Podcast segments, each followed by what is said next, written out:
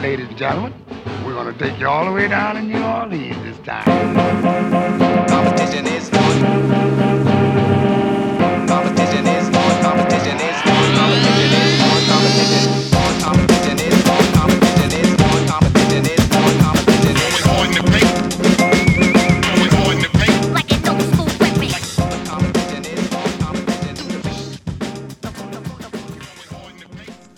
Welcome to another edition of Hard to Paint with David Grubb. I am joined today by a couple of guys who I consider um, just grinders in this business, man. Um, not giving anything, just two dudes trying to get in, um, being honest, doing what they do, uh, and and trying to really serve the fans. I mean, like that's the first and foremost. Every time that they put information out, every time they communicate, it's about the fans. It's not about clout. It's not about getting some points. It's about hey, we trying to do something for the fans here. So I want to welcome to the show for the first time um, Brian Bieniemy and Nader Murphy. Gentlemen, I'm glad to have you. Um, and and and welcome, welcome first and foremost. Oh man, thank you, thank you, thank you. So, you guys were on WBOK, and it was like a really interesting time because I had started my show at WODT um, at Sports 1280 in August, mm-hmm. and you guys I think started October. Am I right? It was October of last year? Um, I think it was more of. Uh, it was a little bit later than that. No, it's probably before that. Like so I think it was like. May. No, no, maybe. I was I hit there first before you. Uh, no, no, David, David was on first, man. We came around uh, uh, late December, early January. There you go. There you go. Oh, okay, yeah, yeah. yeah so, yeah, yeah. so at that time, in a city that before it had nothing, there was me. There was, and all of a sudden, WBOK had invested in Rowan Ricky, you guys, and um, Reggie Flood at the time um, was doing his show. He's still there now, so Rowan Ricky. But that was unprecedented to have that many black voices on radio talking sports at one time. We had not had that in New Orleans. Here we are a year later. Y'all are gone. I'm gone. My station is gone. Um, but here we are. We're still standing. So it's yep. it's been a crazy. 2020 has has been no joke. Absolutely, absolutely. I mean, we never thought that you know when when we when we signed with them, we thought that you know it was going to be a, a long ongoing thing with them. You know, the relationship. So you know, and when we signed with them, you know, obviously they reached out to me. They wanted to, you know, put me on, and then I reached out to Brian so that me and Brian could continue our legacy of our friend um, Thomas Gasper, who passed away uh, two years ago, and that's the guy who I really started my podcast with nine years ago.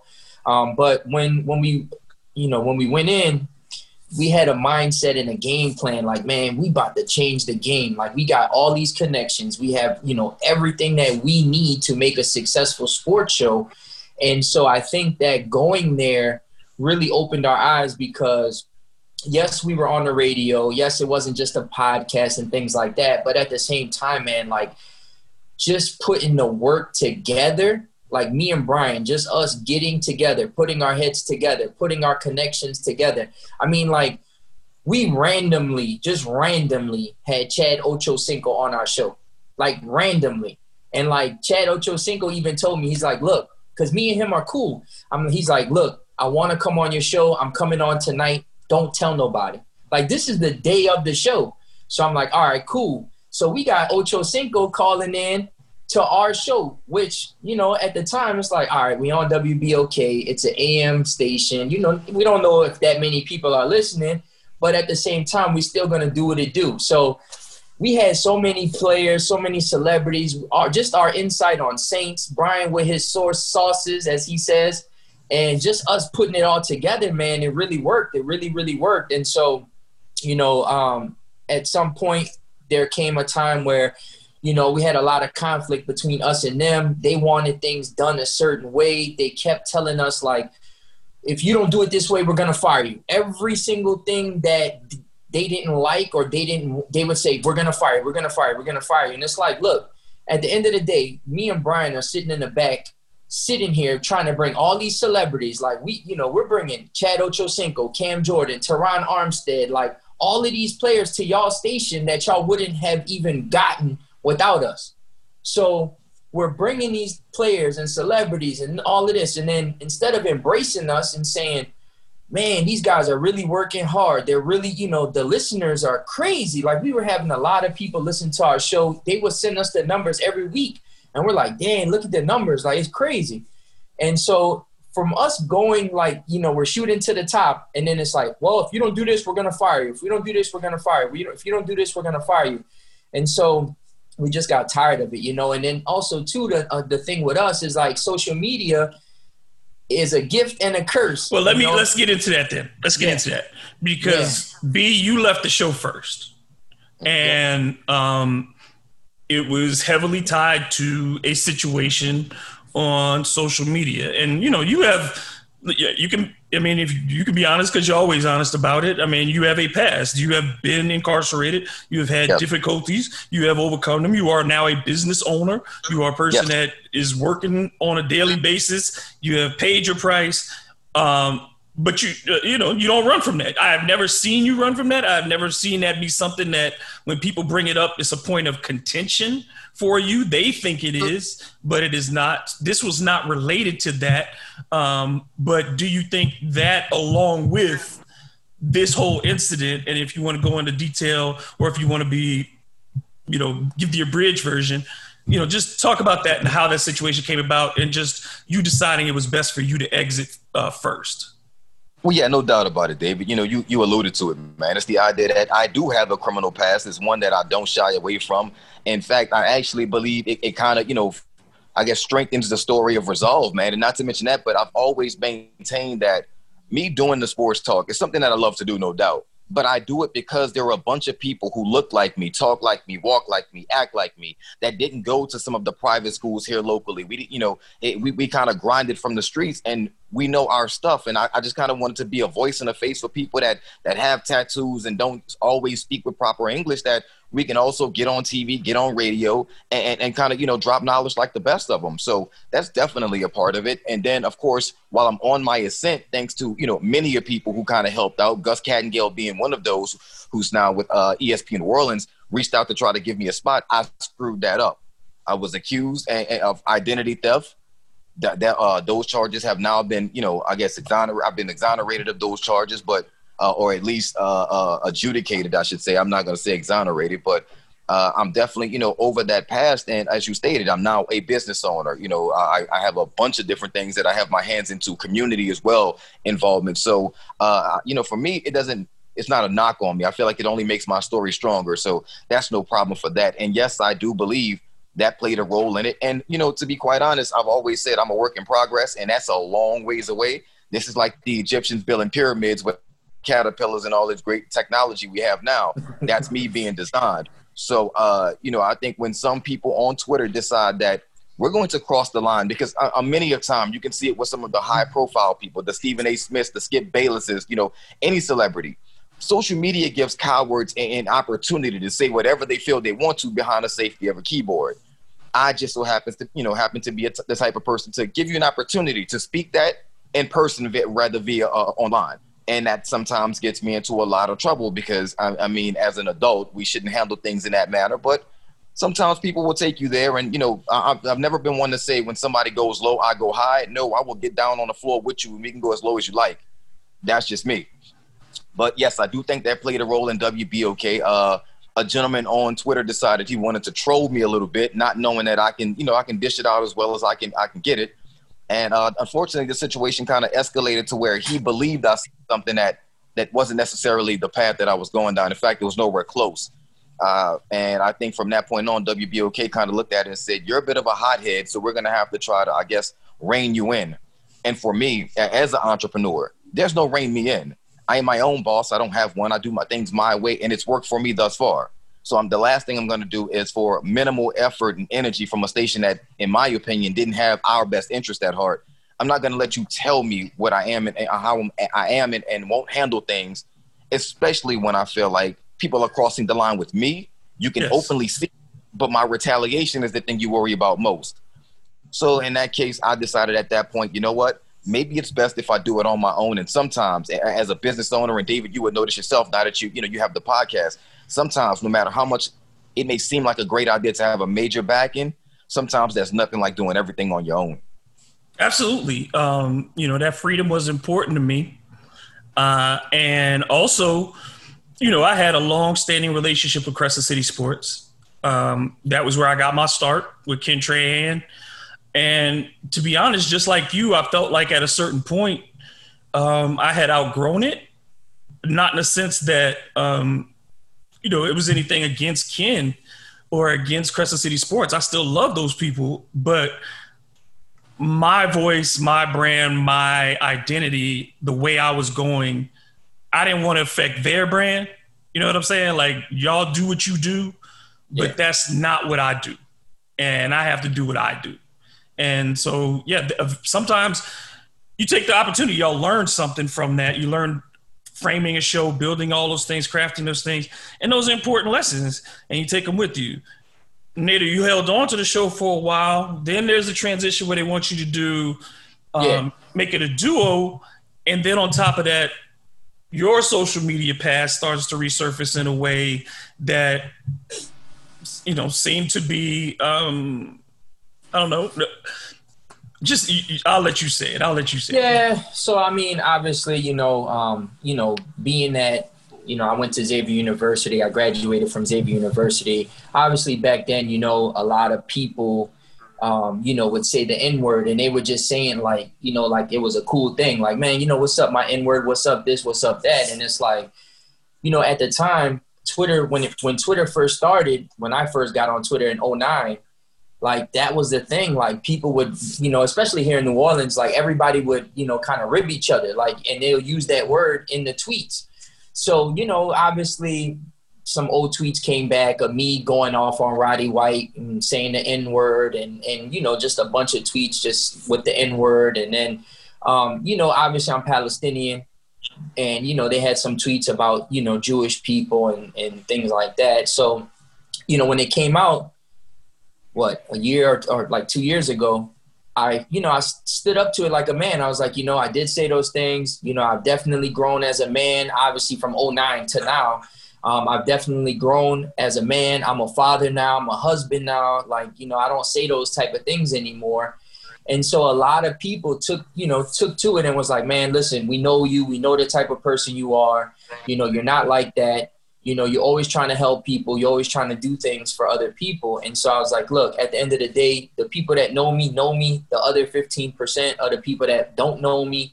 You know they're gonna they're gonna do what they did brian you know like they're gonna say oh he does this or he said this or he did this. And it's like listen at the end of the day the only person that could judge me is god. So whenever the tweets came out you know i i, I, I faced them like a man but the thing is, when we signed with WBOK, I told them, I said, listen, I had these tweets, and yes, I deleted these tweets, and but I just want you to be aware of it, just in case it ever comes back. There are people that don't like us. You know, right. not everybody in the world is gonna like you, and that's for me and Brian. Like, not everybody's gonna like us, and we've seen that. It's it's it's shown. They went and sended, they went and sended the tweets, my old tweets. They had screenshotted them and went sent them to the radio station right after we did the show with Chad Ochocinco. And so the radio station came back at us and was like, oh, well, we're going to fire y'all. And I'm like, for what? They're like, because of these tweets. They sent the tweets to all the owners, they sent it to the director, whatever. And I'm like, listen, at the end of the day, I told you this. I, I wasn't hiding. See, anything. that part, that part is not something uh, until we talked about this before we started mm-hmm. this conversation. I did not know that had been disclosed yeah. to them previously. Yeah, we. T- in, I told them. I told them. In my mind, I that changes things. Yeah, so it's like I told them. I told them, and so like you know, I told them, and it was like, all right, just clean up the tweets, do what you got to do. I literally, bro, like no, not nobody really knows this, but me and Brian. But I literally went and deleted like 20,000, 30,000 tweets from Twitter. Can you imagine sitting there deleting thirty thousand tweets? No. Like I mean, from from 09 to 2020, like can you imagine? So I went and did that just off the strength of us, us, you know, to keep the show going and, and do what they told me, which was to clean the tweets. So next thing you know, they they pull me in the office and was like, "Well, we're gonna have to let you guys go." And I'm like, "For what?" They're like, "Because of the tweets." And I'm like, "Well, you're just gonna make a rash decision like that? Like, we got something good going. There's a lot of people listening to us. We just had Ocho Cinco on our show. Obviously, people are upset at us and hating on us because we had Chad Ocho Cinco on our show." and then the next day they go send the you know the owners and, and WBOK the tweets. So they hating on us. So at the end of the day, it was like, well, I was like, look, just take the weekend to think about this before y'all make this decision because we really got something going on, good going on here. So they took the weekend and then they told me to come in and talk to the owners. And so when when I when I went in there, they were like, well, why didn't you tell us and this and that? And I was like, I did tell you guys. Obviously, you know, the lady that's running running everything, she didn't tell you. And that's not my fault. Like I didn't hide anything. But then they were like, well, why didn't you tell us you were putting Brian on and Brian has a criminal history and this and that? And I was like, at the end of the day, I didn't think about Brian's criminal history. Like Brian is over that. That was six, seven years ago. You know, I'm not gonna put my boy out there and say, "Oh, he did this, this, this, this, that." Like, how is that gonna get me a job? How is that gonna continue my show? Like that, that makes no sense. But to me, I would say this too, though. It it only would be relevant if it was dealing with something right. financial. If he was put his charge, I mean, that well, might be the only time. Well, that's the thing. Like, I mean, that, you know, to was, me in this guard, he comes in, y'all in there for two hours a day. Yeah. A couple times a week what do you what are you going well, to do? That's my that it's like what it's a locked building that you all got to get in by buzzing. Right. it's like that, what, what what are you gonna do? I don't know. Well, you can ask and, and you can ask brian like that was the whole thing with you know with the owners that own it. They were like you know we have so much sponsorship going on with different companies. We're putting this, we have loans out, we're doing this, and this isn't a good look. If it comes out, it's not a good look because you tweeted about Jewish people and you tweeted about the N word and, and, and other things. And I'm just like, I told you about these things. Like I didn't hide it. Like if I hid it, then okay, I'll take my I'll take my loss like a man. But I really told you about everything before I signed my paperwork. So long story short, man, like, you know, we went through that situation they told us um, you guys are suspended for two weeks. Okay, so we took our two week suspension. The day they told me that we were suspended, the next day after that, my cousin passed away. So he died from a heart attack. So it was like, all right, I need the I need the time off anyway, so it's not a big deal. But you got and you know, David, like starting a show, you want to start getting it rolling, getting mm-hmm. it consistent. And we're three weeks in and or four weeks in, and then it's like boom, two weeks suspended. So, you know, I said, I told Brian, I said, look, we're not going to let it, you know, deter us. We're not going to let it bring us down. So I was like, look, we'll put a game plan together. We put a game plan together. We came back. We had Lance Moore the first show. We had, uh, you know, Terron Armstead. We had Cam Jordan. Like we were bringing players and people were tuning in. So we bounced back from the two week suspension. But then it was like, all right, now because we got suspended, they started looking at us differently they started looking at us like, oh, these guys are the bad boys. They're the bad boys of the, of the radio talk, like sports talk. And it wasn't even like that. It was like these were tweets that happened a long time ago. We addressed them. I addressed them. I apologized for them. I learned from them. I don't say those things anymore. And I'm moving on as a man. So for them, it was like, but y'all the bad boys. We know Brian has an anger issue. We know that you guys go off on social media. And it was like, look, you got to understand the realm of the world that we live in. Brian's black. I'm Palestinian. There's a lot of people that don't like black people, as we see nowadays in this world that we live in. There's a lot of people that don't like Muslim people and Palestinian people or whatever. And so it's like, all right, you got two guys who got a following, two two way different followings. You, we're bringing you listeners, we're bringing you viewers, we're bringing you people that's buying ads, and yet it's like we're gonna fire you. We don't appreciate you. And Brian even told them, and he can relate. He's like, look, are we spot fillers? Because you guys are putting us on from seven to nine p.m. Are we spot fillers? Because it just seems like we're just spot fillers, and we're bringing you all of this stuff, and we're spot fillers. They never told us. They really never gave us no type of confidence. They never said, man, you know, y'all show, and we're not really looking for that because we know what our show brought. But at the same time, if you want to work for a company You want people to be like, man, your show, your show is fire. Y'all show, man, y'all got this person, y'all got that so, person. So we would ask them, we David, we would ask them, we would ask them, who did we have on our show last week, and none of them could tell us. B, do you think that there are things that, um, as first time hosts, that y'all could have done better? Do you feel like it was just a marriage of just it just was never going to work out, or is it just you know it was meant to be what it was, a learning experience, and y'all take it now to the, to to do what what you need to do? It just wasn't. Do you feel like ultimately that just wasn't a format for you? Well, I think as a tandem, you know, we were beginners. But my Nader's, you know, done a successful radio program before on his own. I've been a part of a successful radio program in my time with the Sports Hangover, and uh, of course with you know Gus Kattengell again. So I mean, it's not it's not necessarily my first rodeo. I started back in 2011 as a you know kind of a, a partial member of the Sports Hangover, and my role increased from there. So as far as radio experience is concerned, I don't think we're you know total novices. I just think it was a bad marriage from the start, not necessarily because of our personalities versus no, theirs. No. It was the idea of you have a, a basically new ownership coming in. They're trying to get everything settled. In the midst of all of that, COVID hit. So now you're scrambling with that, you know, and I just think ownership in general with WBOK may have the best of intentions, but the execution at this moment is flawed. And I also think because the owners aren't hands on because they have so many other vis, you know business ventures going on it's kind of hard to really focus on your on your radio you know station and that i think is a, is going to be something that eventually derails WBOK as the, the only black owned and, and you know black station here in the city it's going to derail them because the owners i mean in order especially to get it off the ground you have to be more hands on and they aren't I think that's a, a, huge part of it. And I think, you know, again, you know, there are things Nate or myself could have done better. Like we could have basically just, I guess, for the time being, you know, it would say go along and get along, you know, for, is the saying or something like that. So I think we could have just kind of stayed quiet, gone with the flow, you know, kind of basically we're, we're patient enough to see where it would take us. But unfortunately, you know, especially in this market, there aren't a lot of, you know, minority faces, as we, you know, know so well on top of that, you put in a death slot of seven to nine when everybody's home watching TV, trying to get their families together. So patience wasn't really on, you know, at the top of our priority list. It was get as many listeners as you can, build a high profile, and then maybe use that as a stepping stone to get a better time slot or get what they better station. And so now you you're you're in the realm again of of essentially independence, but you are yep. transitioning.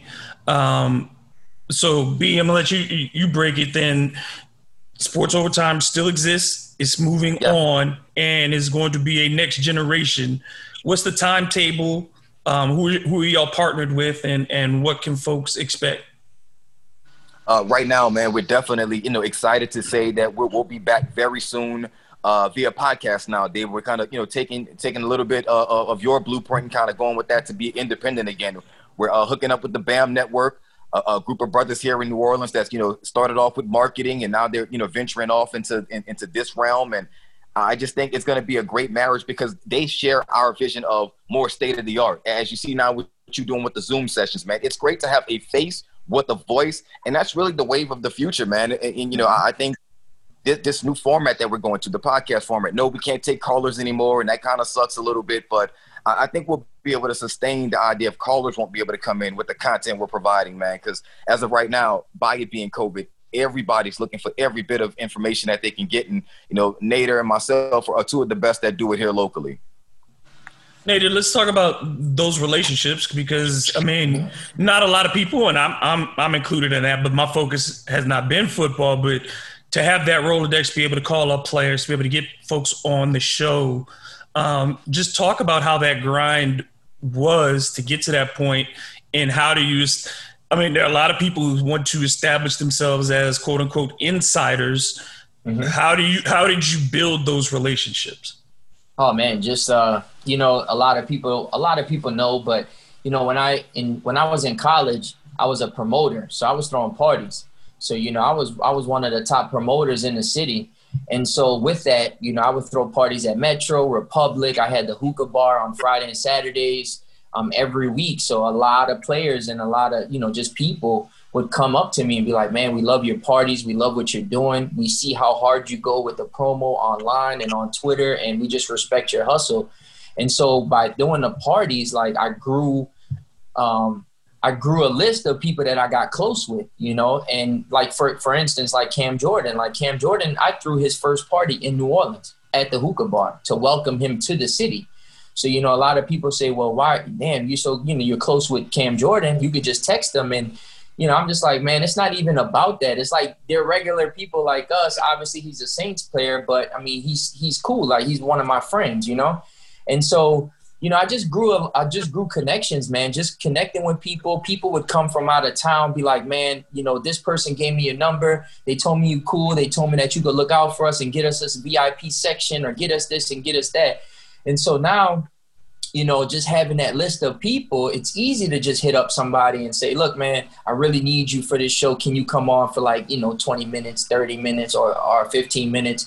And be like, I got you. No, no problem, you know, no problem. And so, um, even even when I was throwing parties though, like a lot of players would come in and be like, "You can can you hook us up with a section?" I'd be like, "Yeah, I got you." I hook them up with a section. I throw a bottle in there for free, and I'd be like, "Look, I'll hook you up. Just whenever I need you to come on my sports show, just come through." And they would come. They would come. So it, it, it just it all worked out. It all works out, but um, you know, just having that list and having that clientele, man, it, it's really awesome. And then you know, just having people in different situations, like, you know, with the whole Jadeveon Clowney news and dropping that and saying that the Saints was interested.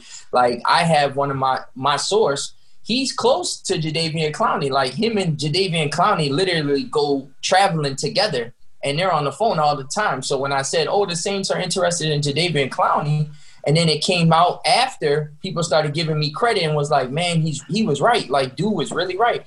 I'm like, man, you just don't know who people know for you to sit there and say, oh, it's not right or it's not true or whatever the case may be. There can be more than just one person that gives you the news. Yeah. It doesn't have to just be one person, you know? So, I mean, just having that clientele, man, and just having that list of, uh, of people is, is just, it's cool, man. It's cool. And I think that that's what makes me and Brian's show um, different because we can do that. Not a lot of people can. Yeah, I, I, definitely know about that. The disrespect of being a smaller, um, you know, voice in the in this industry and mm-hmm. breaking some stuff, and have people basically ignore it. Um, oh yeah. You know, like for me, mine was the Anthony Davis, Rajon Rondo. Um, it's you know, once Rondo had left and Davis found out about it, and I said that that was a big problem between AD and the front office. Everybody acted like I was crazy, and mm-hmm you know, again, when, uh, when I told people, Brian, Brian's had his too. Brian you know, and we so and B gets plenty of them on a you know yep. on a regular basis too. So be talking about that and just trying to establish that that credibility and telling folks, look, I'm not out here throwing shit in the wind. I don't just say stuff to say it. Like I, I, I have sources. Yeah, man. I, sometimes people get a little spoiled on, on, on, several things. One is that their source of information. If it's not coming from their source, they're really not, you know, they're really not interested in getting it from another place. not ESPN or NFL Network or here locally. You know, if it's not the Advocate or, or, or you know, uh, uh, in New Orleans, you know, dot football. If it's not those people, then it's a situation to where people aren't as receptive to believe that somebody else could have it. It also hurts when you do miss because not everybody bats a thousand, but you know nobody counts the game winners. They only count the free throws that you miss. Uh, so with that being said, I, I, think it's easy for people to sometimes focus. Well, you got this one wrong and ignore the nine you got right. So I, I think that's mainly what it comes down to. But for me, man, I, I just I, I, more or less get upset, not with the fans, because fans are going to be hit or miss. Some some will support you to the end, and some will say, you know, it doesn't matter how many you get right, they'll still say you suck. That's right. just the way it, I, I, I more or less get a little annoyed at our, our colleagues, our peers, those who, who understand the grind. You know, I, I, would say that, you know, certain news outlets here locally, when it's easier to just say, you know what, David Grubb had this story first, they'll ignore the, the, the, the ability of David Grubb to get that story, just say, well, a source per source or something like that, when they could have just said, we're following your report. I think it's petty. I think it's underhanded, and I definitely think it's a crutch because it almost seems like the good old boy network sometimes don't like that glass ceiling being broken, and and I think that's why you know uh, uh, myself or you know a, a, person like yourself will have a story first, and people will kind of keep it on hush and wait for one of their friends to say can confirm, and all of a sudden you know it's legitimized, but you're not even getting the full credit for it. Yep. Uh, I think story in particular was I was you know fortunate enough to stumble upon the Zion news when he was going out for knee surgery five hours before you know their favorites, Woj, and Shams, and no disrespect to those gentlemen, they work hard. They you know they've earned it. But five hours before they even reported it, I was told I was an idiot. Nobody cares about Pelicans news until the news breaks. And all of a sudden now I know a little something from the same people that told me a moment ago I don't know crap.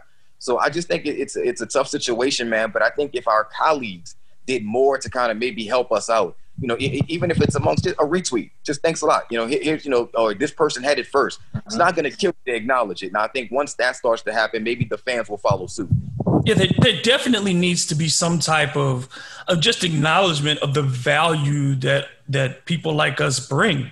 Mm-hmm. You know, we're not the ones. Like there are folks, you know, who do this stuff just as a hobby, who are out here and they just want to yep. get their opinions on wax and be like, "I said something about the Saints," or "I said something about this or that." And but there's a difference between being there and following and being active and, and, getting information and doing all those things, compiling stuff and really trying to do your best to give new information to fans, not just repackage other people's reports and give stuff out to, to the fans. And you're absolutely right. I, you know, there are, there are friends within that, that community who will support you and back you. And then there are folks that you know are actively trying to make sure that your voice doesn't get heard because you're a threat. And and that is just they are scared by the fracturing. And i say this to people all the time. I don't get scared of this because i'm secure in what i do. If my skills are what my skills are if i think that they're as bad as, as i think they are there's not a person out there that can fill my lane. However big it's going to be nobody else can fill my lane. And that's i think that that fear is what drives a lot of the new orleans market the baton rouge market in sports anyway that's why you don't see the diversity of voices. That's why you don't see the diversity of opinions. We ain't all got to say it the same way, deliver it the same way. We don't all have to think it the same way. But there is this clearly a template for what they want you to be, personality wise and appearance wise, in New Orleans radio and New Orleans television and New Orleans uh, print media, all those things. Yeah, no doubt, David. I think one other thing is kind of ironic that some of the people that you know we looked up to coming up, especially here locally, or the same thing. It's almost like when we do it now, it's it's almost it's a bad thing. Like when Buddy D, we know God rest his soul, would come out and basically call it like it is. He was called passionate. When I do it, you know, I'm a problem. I'm, you know, I'm anger. I have a temper thing, or whatever the, the case may be. And, and all we're doing is basically we're not bowing down to the establishment. Uh, my job is not to you know kowtow and kiss and kiss rings, pinky rings. My job is to report what it is that's going on, and if that becomes a problem, then what what are we doing this for? You know, we're right. supposed to be giving the news in an unbiased fashion. Look, it, you know, the Saints ran the ball four times, they were stopped four times. The Saints threw the ball four times, they scored four times. That's what we're supposed to do. Now we got to present that in an entertaining fashion. We're supposed to break news stories that you know that come out that nobody else is supposed to get. But that should be a high five from your colleagues, like, hey, good job when that happens. But unfortunately, it's like, well, we can't let him do that again, or we can't retweet it and give him the shine that he deserves or, or she for that matter. So I mean, I, I just think it, like I said, it's petty, it's crazy, and you know, it, it's really a double standard because you know when others do it, they're passionate. When we do it, we're loud. Nate, I think the audience is ultimately the one who suffers in that because we see, we see in our own pockets um, of audiences and as mine has been exposed to yours and yours has been exposed mm-hmm. to mine over these past several months there's a lot of folks who are looking for outlets to communicate directly to them and not give them the the cliff notes the wikipedia version of right. their teams every day and and i mean uh, how do you view it when you when you think about the audience because you present yours in a different slightly different way what are you trying to bring that's unique to the table i mean just for me man just you know just kind of like brian like you know if we if we get a scoop like boom I, I, want my i want my followers to know. I want people that follow me to know exactly what's going on. I'm not tweeting it just to get followers or do this. I'm i really want you guys to know what's going on you know? So i mean you know at the end of the day man you know i'm, I'm a big saints fan. Everybody knows that you know people that been following me been knowing me they're like man you a diehard saints fan and i am. But at the same time just like brian said if the saints you know only get three yards rushing the whole game i'm gonna tell you they're they not the O line playing bad or the running back ain't doing what he's supposed to do or the coaches why are you calling those plays? Like i'm i'm the guy who can call them out and say all right they're doing bad or when they're doing good, they're doing good. But at the same time, people respect you just being real. And I think that with me and Brian, it's a hundred percent authenticity because people know that man, if Nader and Brian are on the same show, or if Nader and Brian are tweeting, they know they're gonna get the real. They're not just getting people that put highlights every single day of something that happened last year just so they, they can get follows or retweets or likes. We're not doing that. Like I don't have anything else left to prove, to be honest with you, David. And, and what I mean by that is, you know, like last year in December, I tweeted the video of Mike of Mike Thomas giving a Christmas presents to the kid, you know, and the video went viral, had 3.6 million views.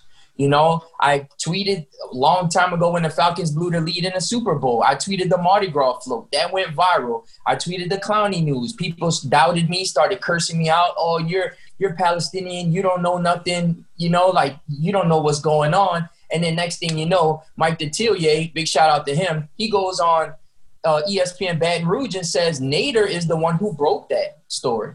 Now, and Mike so, Detillier, I'll give him some props. Mike will back up. Mike will back up the smaller folks who say stuff. Yeah, man. Big Because Mike has Mike, retweeted man. me many a times. yeah. He, and I'll give him the credit. That dude, because again, that's a dude, if you've ever been around Mike, for people who have not, He's mm-hmm. securing his own skin.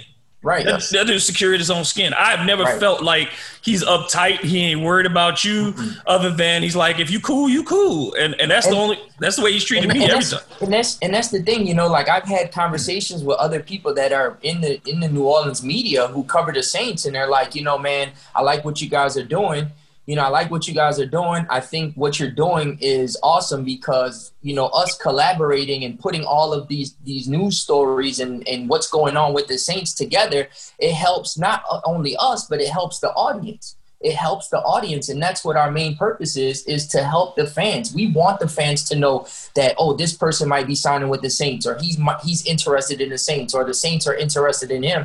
Like we want people to know that. And you, you also got to look at it from this perspective. We're not telling you this stuff just to put it out there because guess what? If we're wrong, then you're gonna they're gonna they're gonna crucify us. So you got to think about it like, oh, well, they're just trying to get followers. I mean, I got 12,000 followers. It's not a big deal. Like, my boy passed away, had like 3,000 followers. I mean, what is that going to do? Like, he passed away. His Twitter account mm-hmm. is still up there. I, I can go to his account and see his Twitter page, but he can't tweet no more. So it doesn't matter like that that small stuff. I think that people get so tied into social media and living around social media and saying, "Oh, I need to have this many followers. I need to do this to get this or attain this." And that's not what it's about. Our job and what me and Brian do very well is one, we tell it how it is, 100% real.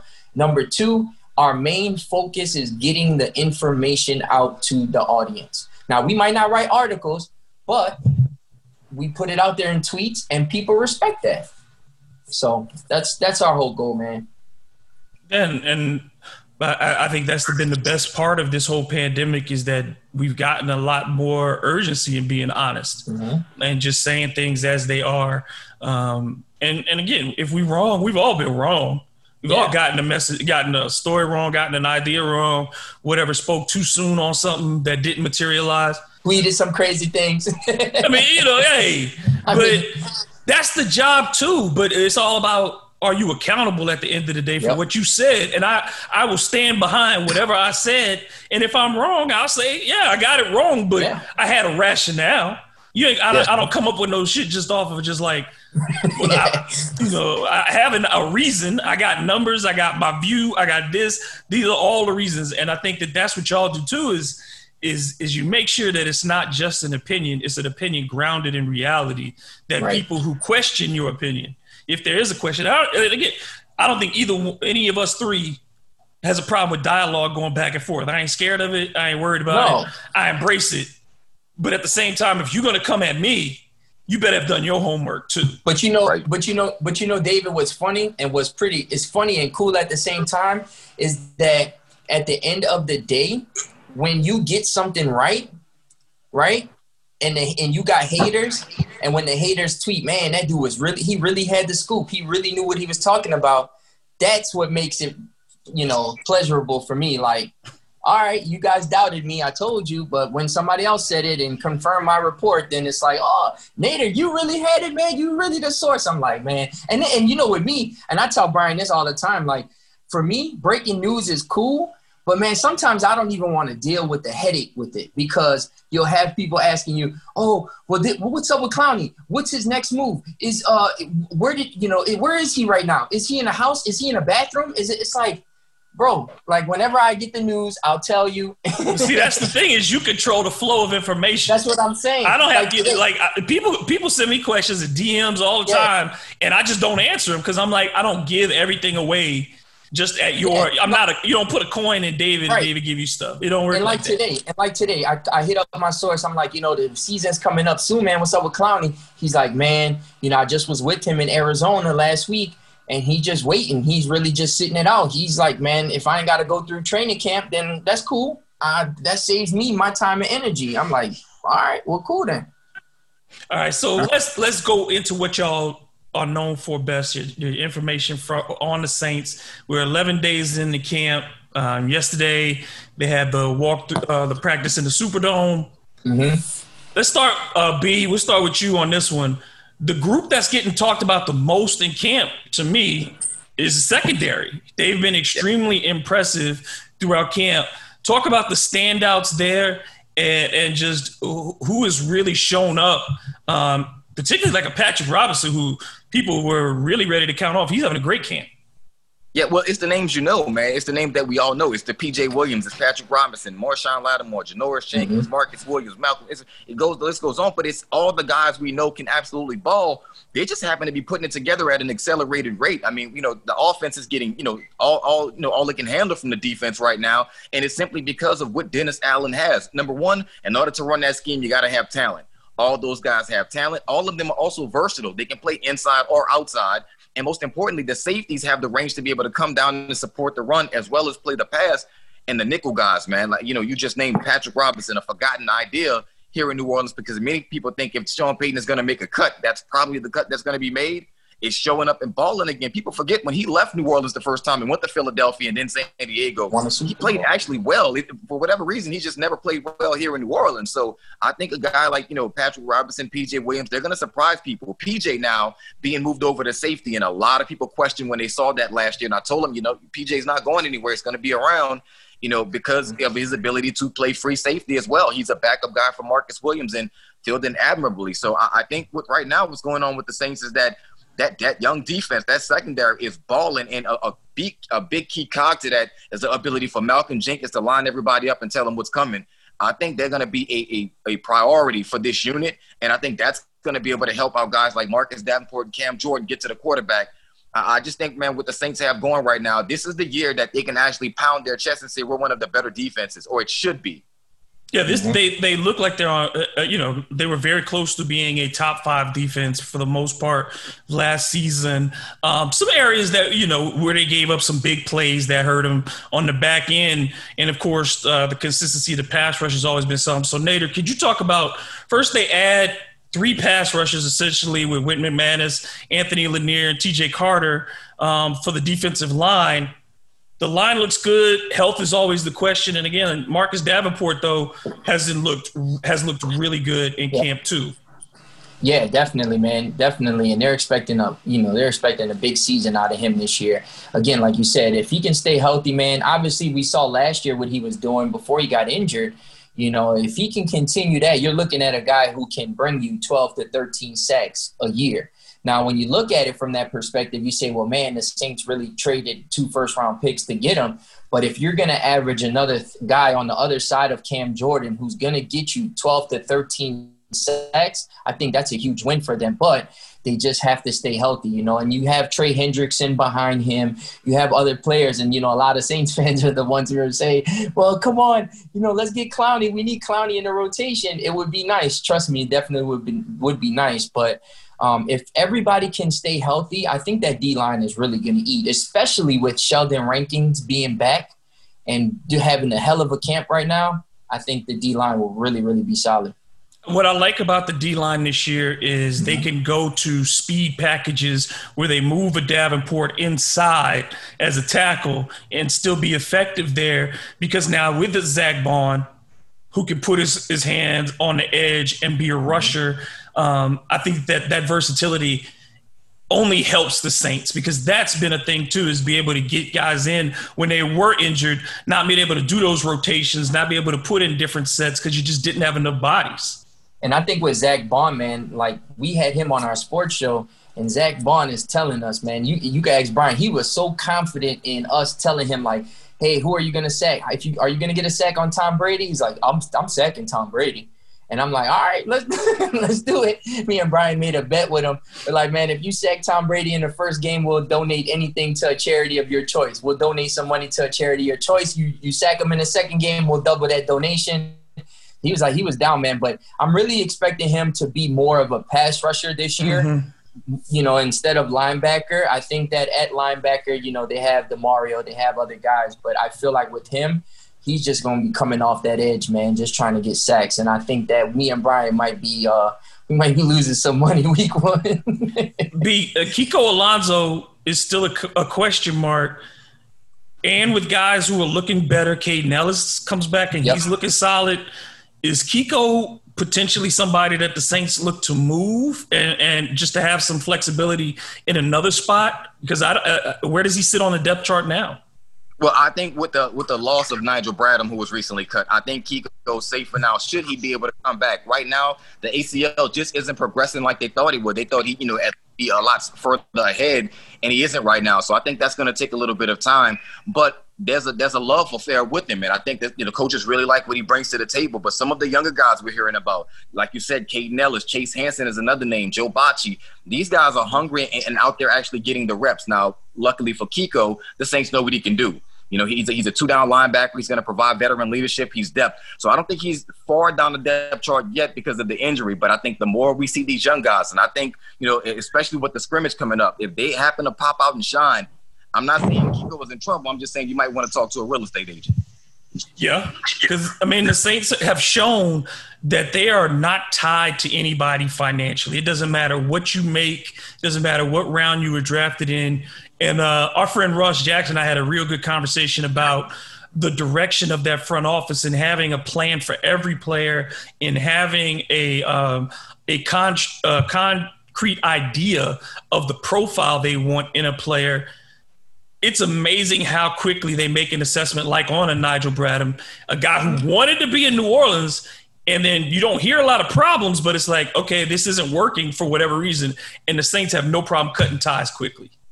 No, not at all. Because yeah. the Saints, unlike a lot of teams, aren't in a position to wait around for you. Uh, you know, they're actually a, a, lot further ahead, but they're also behind the gun because we know number nine, this is quite possibly his last season, and they're trying to go out with the bang before they have to turn the team over to a Jameis Winston or, or Taysom Hill or whomever, maybe a, a rookie draft pick. The Saints are, you know, all money in, no money out at this point when it comes to their roster. And Nigel Bradham not being able to grasp the playbook, from what I understand, quick enough, falling down the depth chart. Then once he gets down depth chart. Now he's sulking. He, you know, on. I don't think the comments that you know that he made about Philadelphia and Buffalo got him cut.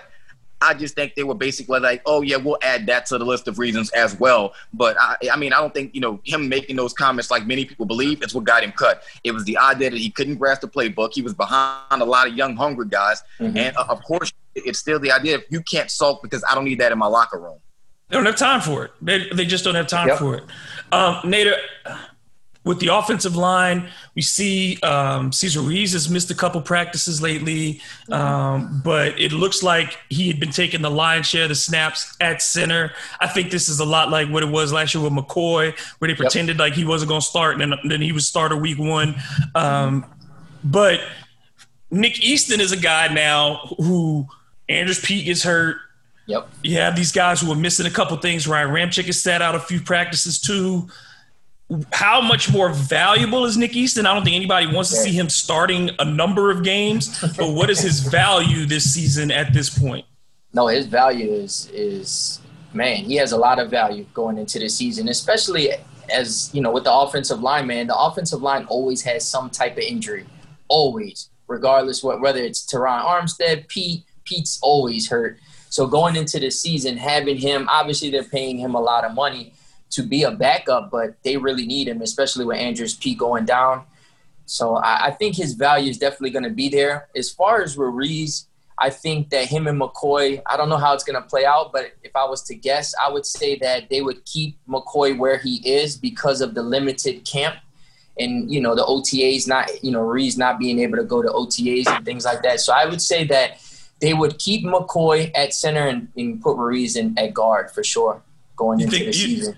B, what do you think? Uh, you think that they start McCoy or they start uh, Ruiz at center? Now, I'm actually going to disagree with my partner on this one. Okay. From everything I'm gathering, it, it's definitely going to be Ruiz. And I think there's a couple of reasons for it. One is, like you said, David, we saw it last year with McCoy. You know, they kind of played around like they weren't going to start him. Everybody kind of knew what was going to happen. He yep. pops up in there, and then you don't have to necessarily worry about him making the center calls because Drew can always make the line checks for him. And that gave him time to kind of get acclimated to the system. By the time he does, he was able to kind of help out guys like Teddy and Taysom back there. So I think it's going to be that situation. But McCoy's a natural guard, and I think Cesar Ruiz is a natural center. That's going to play out just like that. I think when it comes to Nick Easton, he's a valuable backup right now. He's Senio Kelemete. He's a guy that they can plug and play if somebody goes down. Probably use him in those jump packages. And I just think, man, it comes down to Andrus Peat being healthy for week one, which he should be. Uh, you know, he has a hairline fracture. Shouldn't you know that shouldn't take him out of action for too long. But uh, I think that the O line is going to be one of the strengths for the Saints if they can stay healthy. And from what I get from the sources, uh, everybody should be a go right now for week one. All the guys that have been missing practice, we'll see them start to return a little bit as the scrimmage comes up, and then everybody getting ready for week one. Has Peat been working, um, you know, in a lot of in one on ones in getting his his biggest problem has been his footwork. Quite frankly, it's just his ability to get back in pass protection and move his feet. Are they working with him on that um, while during this time off? Well, of course, because he can't use his hands right now, so naturally footwork would be the thing that they focus more on. But I just think for Andrus Peat, man, I think you know him coming into camp in shape and, and you know basically dropping that weight, I think that's going to help him move his feet. I think he put on the weight, he got a little lunky, thinking he was going to play tackle. They move him inside the guard, and I, I just for Andrus Peat, man, I understand why the Saints gave him the contract a little bit more than maybe others do. Number one, they put him behind the gun. They moved him all over the place as a rookie and as a young guy, trying to find out where exactly he should play best. They fig- finally figured out he's better on the left side. Then they don't even put him at tackle; they put him at guard. But they paid him to be both. So I think that's the situation with Andrus Peat. I think that you know, unfortunately for him, it's always something. It's either an ankle or a hamstring, you know, or the shoulder or you know a bicep, and now it's the hand. So I just think for him, it's always something. But when he's healthy and when he's locked in, he's one of the better ones, man. So I, I think you know, I think you know, people should kind of give him a reprieve a little bit, see what he, see what happens. But the Saints O line will be a strength for them. I don't see that being the weak link, even if Ruiz, the, the rookie, is starting at center. Nader, I know you got to run in a few minutes, mm-hmm. so I'm gonna I'm gonna let you close on this one. Yeah. Um, when I look at the the Saints in the early part of the season, because of the mm-hmm. lack of time this offense is going to have together as a group because of the continuity you do have on the offensive line, but you do have a, a rookie there at center, most likely. The fact that you have Latavius Murray, the fact that you have Alvin Kamara, the fact that you have Ty Montgomery, the fact that you have Deonte Harris, who can all get the ball in space and do different things, it seems to me that the Saints are looking to kind of lean on the, the running game and the short intermediate stuff with those guys in space that would be the lean early on in the season, especially as you try to get that yep. offense its rhythm yep. because you I, you figure the defense is gonna hold people to 17 and under. That's what I, I mean. That would be Let's yes, right? That, I mean, that's what we're thinking for. On if you're a Super Bowl contender, mm-hmm. legitimate in this league, you should be 17 and under. I think I think with them, it's gonna catch up. So they're gonna start the season just like you said, man. Just try to get everybody acclimated to the game speed, and then you know, especially Ruiz, trying to get him acclimated to game speed, and then you know, start opening it up a little bit more, a little bit more, a little bit more. So I think with the Saints, I think that they have to get back to running the ball, like you said. You know, with with rushing, obviously, you know, when they won the Super Bowl, I think they were like fourth or sixth in rushing.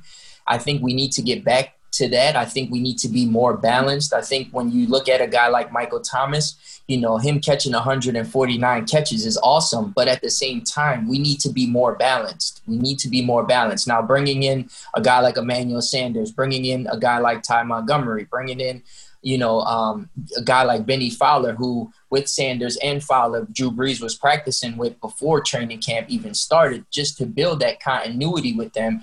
I think just adding all of those guys to the equation – and just having more targets to throw to, especially with Jared Cook. And now you got Trautman, you got other players that can come in. I think it's going to open the offense even more, especially in the run game. The run game has to be a little bit more consistent to me.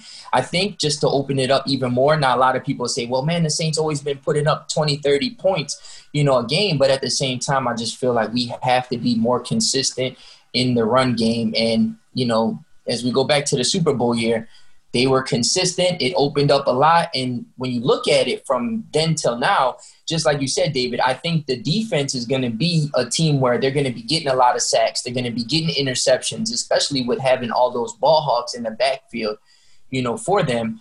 I think it's just going to be the same thing with the Super Bowl. Like they're going to get a lot of interceptions. The team will get the ball on the 30, the 40 yard line. They'll be, you know, it's a touchdown or they'll score, uh, you know, quickly. So I think that just you know in the beginning you have to start off slow but they'll definitely put it all together for sure.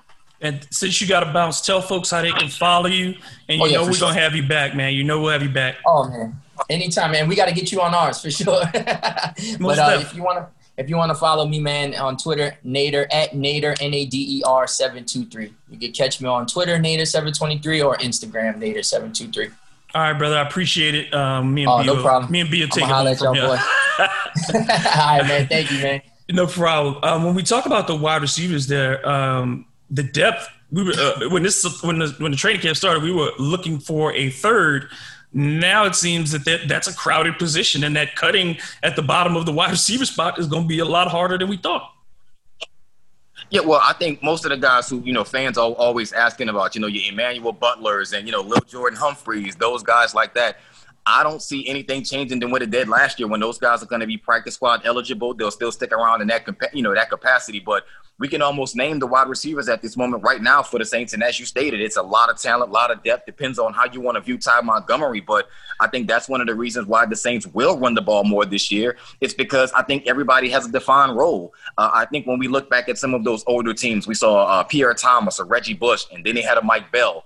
I think we'll see very much the same thing this year. I think we're going to see, uh, uh, you know, uh, Alvin Kamara with, with, alongside Ty Montgomery with Latavius Murray, and I think Murray finally has a role in the offense, which is he's going to be the hammer. If the Saints are up by ten and it's you know fourth quarter, it's his time, and I think they're going to have him short, uh, short yardage, goal line, tough yard situations, and he's going to finally have his role, which is going to open things up for those wide receivers because we all know the Saints used to have about maybe 12 downfield shots per game. I think now we'll see that number come down to six because Drew's arm is, you know, they're not going to throw his arm out trying to get the ball 40 yards downfield all the time. But what we'll see is, like you said, the the the, the Ty Montgomerys, the Alvin Kamara's, the Emmanuel Sanders, the Bennie Fowlers, those guys getting the ball in space and making something happen afterwards. And I think that's what the Saints need to do. Uh, back when Rich Gannon was kind of losing his arm speed, you know, his fastball, Jon Gruden went to a, a dink and dunk offense and it shredded everybody with the Oakland Raiders. I think we'll see the same thing for the New Orleans Saints. It's either you're going to get beat over the top or it's going to be death by a thousand cuts. But this offense is ready. Yeah, I, I, think that the line wants to be physical out of the gate. This is a line that's made to be physical with Ramczyk and with Cesar Ruiz. These are guys who are, who are going to move forward. Terron Armstead.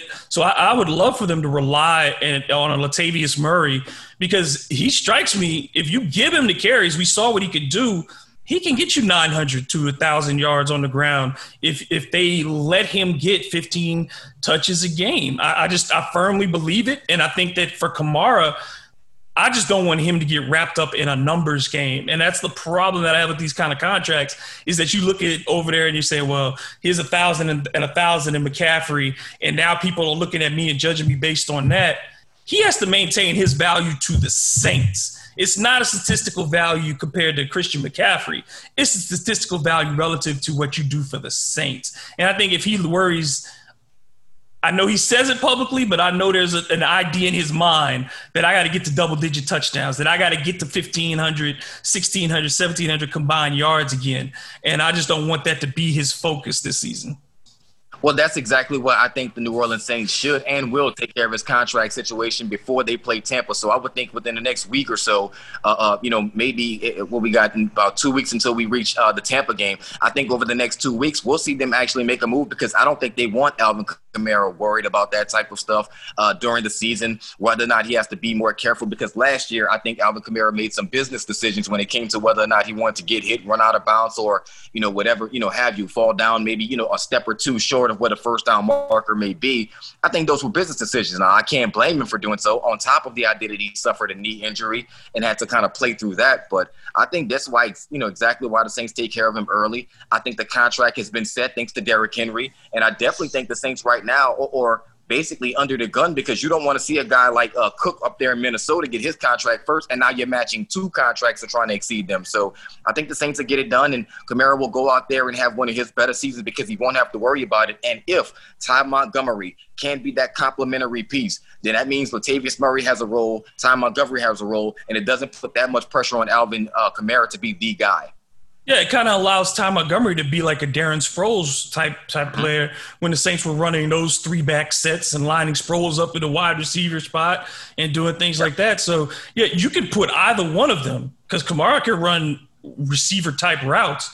You can put mm-hmm. line either one of those two guys outside, and the defense still won't know if you're going to hand off the ball in the backfield. And and that that just the options, like you said, they just have an abundance of options now it just seemed like that was Sean Payton's game plan coming into the offseason. It, it seems like he targeted two things, and if I had the ability to ask him, I definitely what was it done by design.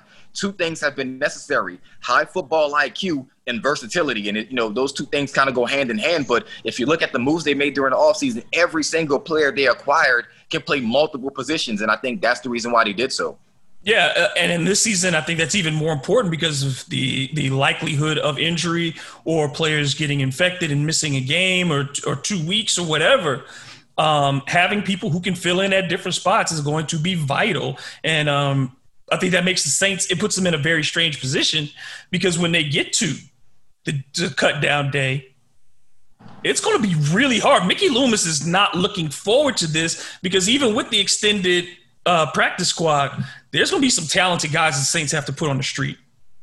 Yeah, no doubt about it. We saw that over the last couple of years. The Saints would make draft picks, and you know the, the, guys not even make the roster because their roster is so loaded with talent right now. Whether it be through free agency or the draft or signing undrafted guys, the Saints have a abundance of talent over there. And the only benefit that the New Orleans Saints have is that most of their returning starters are coming back. You have almost the same coaching staff. So from a coaching aspect and a talent aspect, most of you guys are there. But some of the guys that you were counting on, you know, some of we mentioned a moment ago, an Emmanuel Butler or a Lil'Jordan Humphrey, you know, some of these, you know, corners and, and safeties that they have, you know, these guys are going to go on to other teams, possibly within the division, and come back to bite you in the butt. You know, Sean Payton talks often about Rob Ninkovich and the one that he got away. That's mainly the reason why I think Trey Hendrickson sticks around as long as he has. um, the predictions are starting to come out for the division. Uh, Atlanta, we'll go through them alphabetically. Atlanta, a lot of folks, Vegas pre- pretty much has them as an eight and eight team. Um, I'm not surprised. I, I, think that they took a big swing on Todd Gurley, but I don't see him playing more than eight, nine games uh, of effective football. I still have big questions about their defense, and I don't know if they've if they've solved their um, their problems with their line either. I just don't think the Falcons moved. It. I mean, seven to nine to nine and seven is what the Falcons are. Yeah, I'm right there with you. I think they'll end up seven and nine. I think there's a ton of pressure on Atlanta right now. Of course, you know they don't really necessarily get the fan support anyway, so it's going to kind of be like normal to them not to have anybody in the stadiums. But I just don't think that team is ready. I think their coach is on a hot seat, which is also a problem. Uh, when Dan Quinn is, you know, possibly coaching for his, you know, his life. I just think at this point, man, the Falcons are gonna, you know, probably have a little early success, but then fall off of a cliff like normal, man. And I think they're the one team in the division that can't allow a major injury to happen. And I just don't see Ty Gurley paying off. If you know, I think he's to miss time. And I think with that being said, you better pray that Julio doesn't miss time either.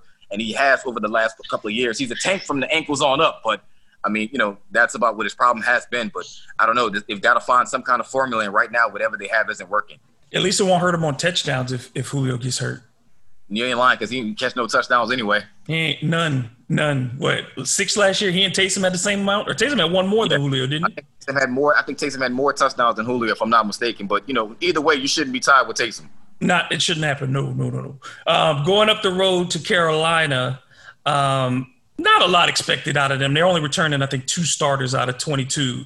Um, new coach, new offensive coordinator, Teddy up there. Uh, most people have them at five and 11. That doesn't surprise me. This is they know it's year one of a rebuild with this group, but I do think offensively this is a better team than people think. Yeah, no doubt. And I think Christian McCaffrey is a problem no matter how you want to slice it. Everybody in the building knows that the offense goes through him and you still can't stop him. He's a bad boy, and I'm not about to take anything from him. You got a very comparable quarterback in Teddy Bridgewater who's going to make smart decisions. So I think they'll, they'll do fine offensively as far as being able to kind of, you know, sneaking, you know, a sneaky team to put up maybe around 24 points a game. But I just don't think with the rebuild that they're doing. And the fortunate part for them is that they also have new ownership. So the ownership is the guys who selected these coaches. So they'll give them the time needed to kind kind of build this thing the right way. Yeah, I mean, this is a very young coaching staff. These are guys who had no no experience really at the at this level being coordinators and head coaches.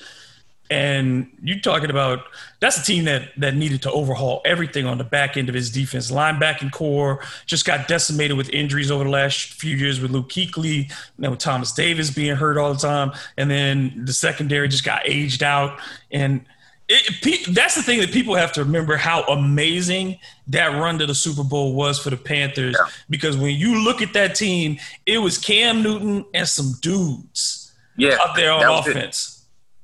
That, that, was it. And you know, Cam is not the most accurate quarterback, so we know the work he had to put in. What were they, 15 and one on that magical run, man? And I'm like, Carolina had won the division three years straight, man. So I mean, it's not like they were a fluke to win it and get to the playoffs. It's just that you know, right now they, like you said, they kind of just you know, they built it a certain way. It started to crumble, and once the bottom fell out, that was pretty much it, man. You lose your defensive guys, Josh Norman, and then you know all these other you know veterans. So I just think for Carolina, it's, it's going to be a long climb back. But you know, at least they have a chance to build it their way, and they're going to be basically the Saints light because they have you know going to be running close to a, a similar offense with similar skill set players. Yeah, the, the wide receivers are are talented. They're young, but they're talented. And if they can stay healthy too, they've got size at that position, they've got speed at that position, and they've got versatility, um, you know, as well. So they've got a couple guys who they're trying to utilize in kind of a Taysom role or a Kamara role, as well as having maybe the best back in the league in Christian McCaffrey. Um, you go to Tampa, and I think folks have just gotten loose with them. This 12 and 4 stuff, it just seems to me – the, my problems with Tampa are these. Number one, that O line is still in, isn't any better, and they got blitzed like crazy last year. And Tom Brady is not Jameis Winston, and, just moving and avoiding pressure. Uh, I think the receivers are not going to be happy because they're not going to see the downfield targets that they're used to getting. Uh, I think that you're going to see Gronk being force fed by Tom Brady because he won't trust anybody, and I don't see them running the ball particularly well. So I don't. The offense to me, I think, takes actually a step back than what it was last year. Defensively, they they were okay against the run, but that was because you could throw on them so easy. Yeah. So twelve and four just seems like that's that's a bit much for this team in its first year.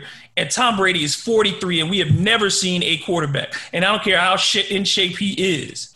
Tom Brady's arm wasn't wasn't Brett Favre's arm at 43. Tom Brady's arm is a noodle at this point, and he's been going backwards for three straight years. I don't see how he reverses it now. No, you, you nailed it with everything you just said. Now just add the idea that I think Tampa's on a, you know, their their schedule is made for them to be on a roller coaster ride. I think they might they're gonna start off with New Orleans. I think they'll start off bad simply because they haven't had an off season. They don't know what it looks like. But all the problems that you name within the team itself and the personnel, you know, Bruce Arians, I, I think at some point is gonna rub off wrong on Tom Brady and Gronk because they're not used to it being that way. They can say whatever they want. They just, you know, you're not used to that. And I think on the on the other side of that, as you say, defensively, they're still trying to figure out what they're gonna do. You know, when you can stop, you can't stop the run or you can't stop the pass because the minute that you start, you know, pulling those safeties back, teams are going to run on you all day long, and you can't afford to, you know, cheat them back up because then it's just going to throw the ball over the top. So it's going to be a, a cat and mouse game. It's going to be the same thing with the schedule. I think they'll play the roller coaster. They're going to go down. They're going to come back up and make everybody believe, okay, here comes Tom Brady. Then they're going to go right down again and kind of, you know, end those hopes of, you know, a Super Bowl run. I really think this is fool's gold. And I can't wait to everybody who kind of picked them to go to the playoffs in a Super Bowl, you know, get made fun of because this is just ridiculous to have two players think they're going to change an entire franchise that's known for futility. To me, um, this the whole conference in the NFC comes down to the Saints, the 49ers, and the Seahawks. Those, those to me are the three. Um, I don't think the Packers do it. I don't think the Vikings do it. I don't certainly. I don't have no faith in the Bears or the Lions. I have no faith in the Cowboys. None in the none in the Washington football team. None in the Eagles. And I mean, it's like outside of those three. I mean, Arizona's not going to make a jump that big this year in year two with Kyler Murray. I mean, who who out there is is is in that level? Because I just don't think Green Bay has enough. They didn't help Aaron Rodgers at all, and then Philly, they're always an injury away. Yeah, yeah, I'm, I'm right there with you. I think it's a three man, three way dance between the Saints, Seahawks, and of course, you know, uh, the 49ers. I think that, you know, fortunately for the Saints, those two teams are going to have to beat the hell out of each other in order to make it happen. So you kind of get a reprieve there. Most of the tough games for the New Orleans Saints are going to be in the dome, crowd or no crowd. You know, you still got to travel to come play that game here in New Orleans against a pretty good team.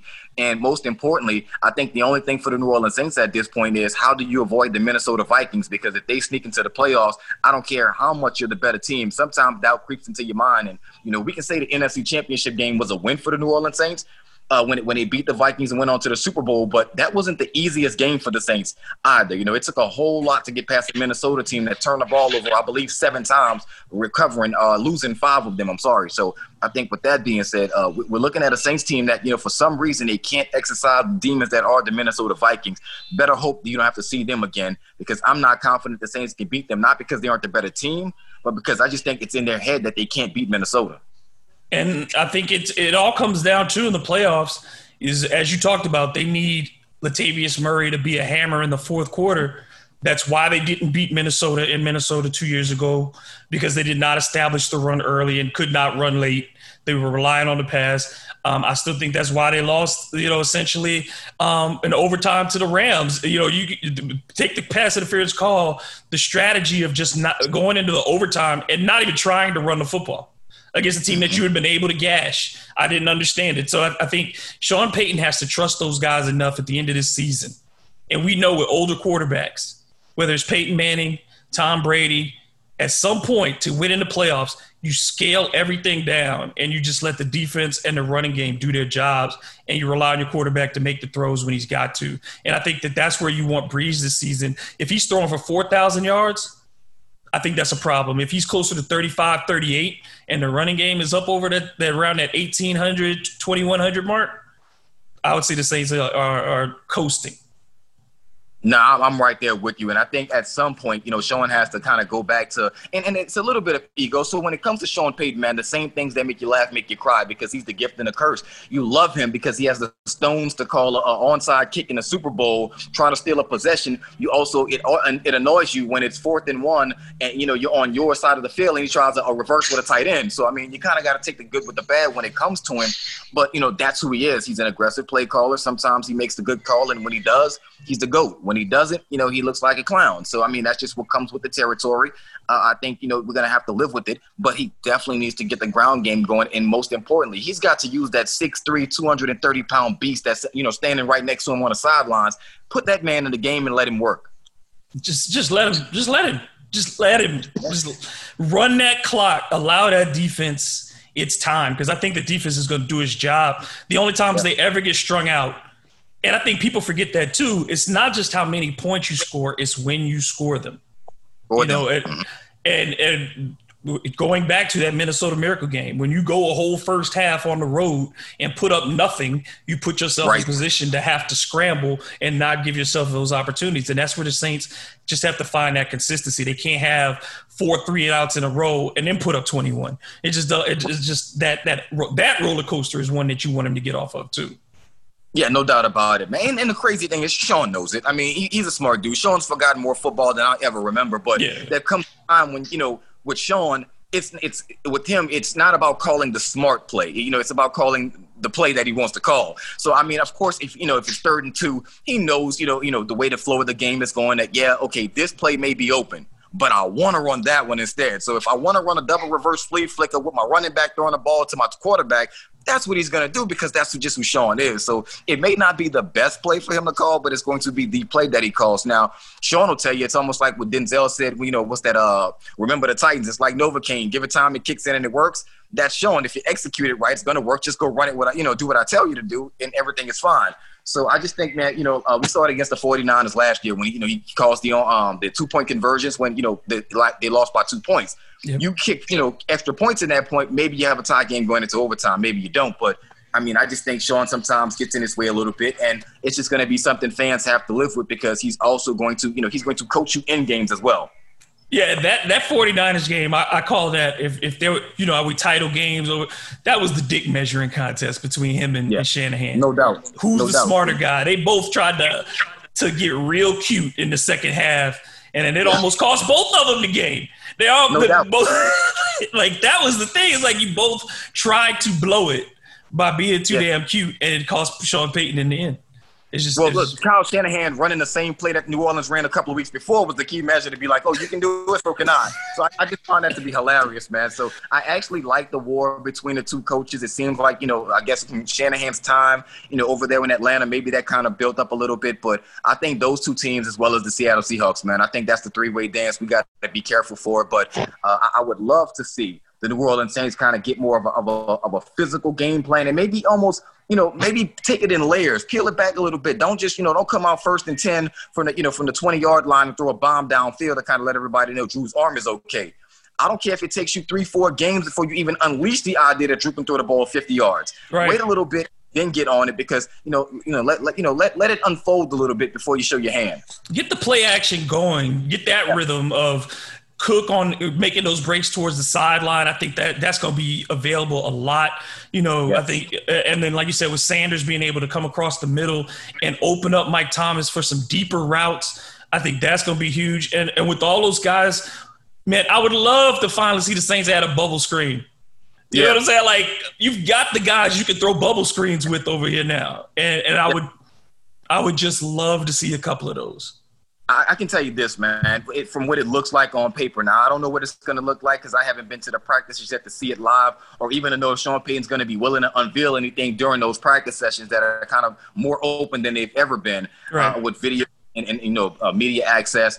But I think, man, I think this is going to be the closest we've seen in the last past couple of years to what the 2011 team looked like as far as offensively when they were just putting up numbers that looked like a pinball game would make jealous, man. So uh, I just think this is the year. They're versatile offensively. They have a lot of guys who can do things with the ball in the hands. The bubble screen, as you added, you know, as you alluded to, could be added to the offense again. We haven't seen that the screen pass like Pierre Thomas used to run it. We haven't seen that in some years now. They've more along the line moved that to that option route and wheel routes. So I just like to see Sean Payton pull out the full arsenal this year because you have nothing but versatile guys to run it, especially with Ty Montgomery, Deonte Harris, and of course, uh, we're talking about Alvin Kamara. And, and I think it does wonders for Mike Thomas if you can get play action because you've seen it all this the math that we went through this summer on him and it shows that he's an elite route runner of every type that he gets separation no matter what the situation that the whole narrative of him being a one trick pony we knew it was false but it's been proven to be false in this off season and I think if you give him that opportunity no he's never going to be Randy Moss. But right. give him that chance to get the step because you know he's going to get the separation. We know physically he's able to, to go up and meet the ball at its highest point. And you know, hands wise, you ain't getting it out of there once it reaches his mitts. So, I mean, I, I, would love for him to get a couple more opportunities just to, to get himself down the field the same way Marques Colston did at times. It, yeah. He would have wasn't the fastest dude, but you wasn't going to get it from him if you threw it anywhere near him. Yeah, no doubt. And I think that's an element that's been missing from the Saints offense. And I think maybe that's a little bit the idea with, of Drew's arm strength waning. Or maybe, you know, every offseason for the past couple of years, we've heard Drew's losing arm strength. And Drew will come out and basically, you know, denounce that. Well, you know, I don't really use my arm strength. I use torque and force and there's volume times mass with a cylinder and all this other nonsense. Look, whatever you want to tell, I mean, it is what it is. But, we see but, it. Yeah, exactly. We, we, saw what was going on. We saw when Sean Payton would pull you out of a game and put tapes, Taysom in to throw the ball downfield. We saw that. So I think with that being said, I think this year, Drew's the, it's the first time he's come out and acknowledged, yeah, I've been working on my arm strength this offseason. So I think with that being said, we will see Mike Thomas, you know, do that because again, offensively, the Saints have every position that they've had when the, when they, when their blueprint was successful. The, the, they have a Marques Colston type, they have a Lance Moore type, they have a Devery and a Robert Meacham type, they have a fifth wide receiver in, in you know what was Courtney Roby who could play special teams and help out offensively.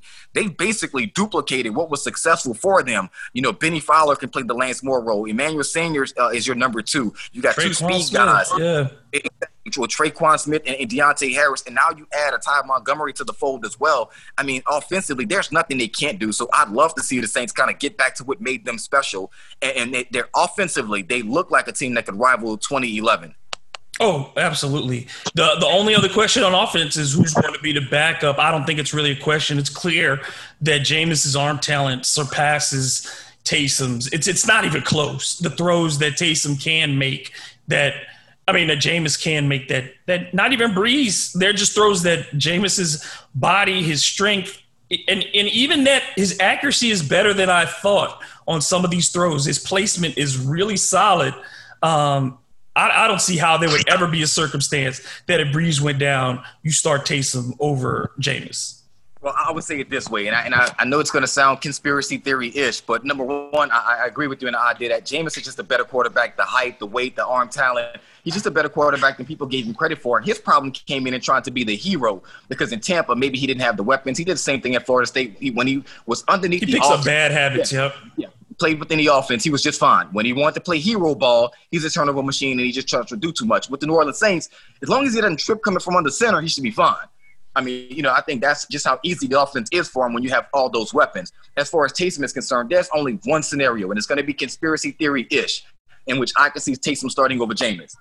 You don't want the rest of the league to know you really want Jameis long term.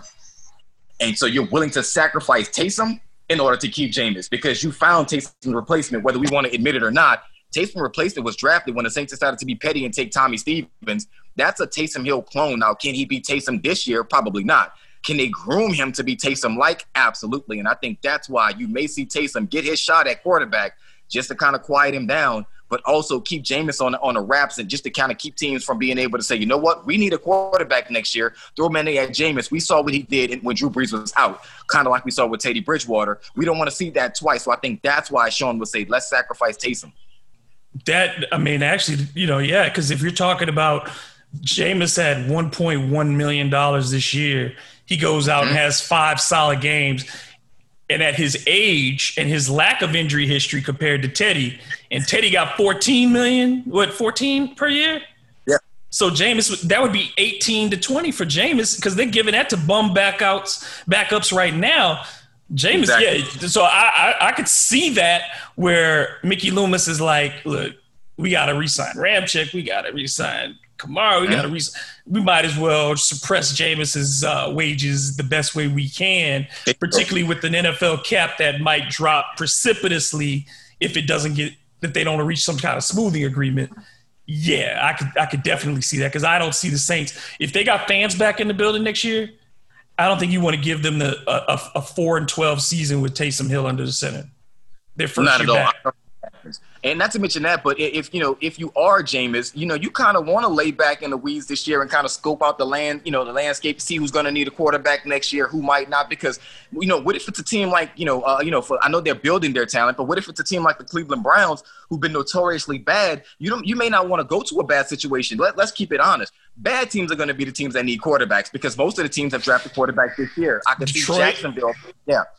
Detroit's another one who may be giving up on Matt Stafford very soon. So I mean, you're going to need those type of teams. And if you're Jameis, look around first before you kind of jump out there and say you want to go. So maybe the Saints do kind of you know put him on the wraps for a little bit. You know, maybe that that you know injury that you know keeps him out for a little bit. But you know, it, it, whatever it takes, I think the Saints are more willing to say we've seen enough in Jameis to where we'll stash him and we'll, we'll gamble saying let's put Taysom out there. Two things happen: you stash Jameis, and you also quiet down people who believe Taysom can be a full time quarterback. That too. That too. Now the, the good thing though is if they don't do fans for most of the season, that becomes a lot easier for Sean mm-hmm. Payton to deal with because he doesn't have to hear. And I know he don't care, but I, at the same time, we know how Payton gets when, there's certain noises. He the post the post game is going to be really interesting this year. That, yes. I'm I'm really interested to see what the first post game looks like in the NFL because this is yeah. going to be so different. We're not yeah. going to get the we're not going to get the temperature of the locker room No, not gonna get that anymore. Uh, we see it in practices now. Guys have the relationships are different because you can't be there to talk about specific things because you don't see unless what you've been released to see. So you have to ask very um, general questions on a day to day basis right now. It's going to be a lot harder this fall to give fans um, an honest look at this team. And I think the NFL is doing this by design in the way that they're handling this. They don't want as many people with access to the to the message or to real information this year. No, but the NFL has always wanted to control the narrative, and I think this is another example of that. You know, if you look at the, the difference between the NBA and the NFL, even the way the media coverage is taking place, it's always been a difference. The NBA seems to be more open and saying, you know, here's the access. We want our players to be almost on a one-on-one basis with the media, and the NFL is like, nah, you dirty media, stand over there. We'll answer questions when we feel like it. So I think that's why it, it is that situation. It's not going to change, and I think this year, as you stated, interesting is a nice way of putting it. I think it's going to be, you know, I, I absolutely absolute, you know, chaos in a way in which it handles, especially when you're talking about a Sean Payton who may be seething that his team just lost a game and now you want to ask him questions about it and you're not right in front of it. Right on video. You think he's gonna right. sit there and listen to your little Zoom questions for a long time? You know how he is. You know how he is. And part of that too is in the post game is being able to hang around long enough sometimes for guys to cool off and yes. give you that extra yes. statement that they wouldn't have made 20 minutes prior when they were first walking off the field or whatever. You miss all of that. You miss all. We miss the tunnel conversation that you have with a guy sometimes, a sideline while they're warming up, whatever. Those moments are gone this season uh, for the time being, and then what people don't understand is how limited the access is on a day to day basis right now because the NFL is only allowing a certain amount of people to cover video wise, only allowing a certain amount of people to ask questions. Those question and answer sessions end quicker than ever. Yeah, no doubt, man. I think, you know, the round robin idea of the media coverage is, is, another one. You know, very few reporters have daily access to what the Saints are doing. So it's a round robin of things. And as you stated, you don't really get a chance to kind of just, you know, basically get a feel of the team. And I'm not just saying X's and O's or what they look like when they're, you know, actually out there practicing. It's the idea of how do they interact with each other in the locker room now? You know, is it, you know, offensive lineman over here, D line over here? Is everybody mingling? You know, is there, you know, uh, we used to hear the stories of ping pong breaking out in the middle of the thing or basketball or something like that. Like, is that going on? Is the camaraderie there? How do they really feel post Drew Brees comments? Are they interacting with him? Are they kind of standoffish? We're not going to know any of that. And uh, unfortunately, it's going to be that way for a very long time until there's a viable cure, uh, or, or, they, you know, you know, things get relaxed enough to the point to where we're able to fight it off, you know, without medical, you know, attention, just you know, your antibodies. But I think that's you know a very far time away from where we are now, and this is the new normal. Lastly, I'm going to ask you this: Do you feel like sometimes I feel conflicted in covering all of these right now with where we are in the country.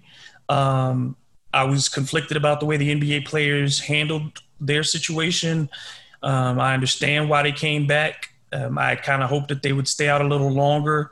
The NFL is notorious for making sure that these things don't ever get to the point where the league really feels pressured. We haven't seen Roger Goodell say anything since the hostage video. Um, we don't see owners really saying anything outside of what happened with the Baltimore Ravens um, and making a strong, legitimate statement that had actionable items in it. Yeah.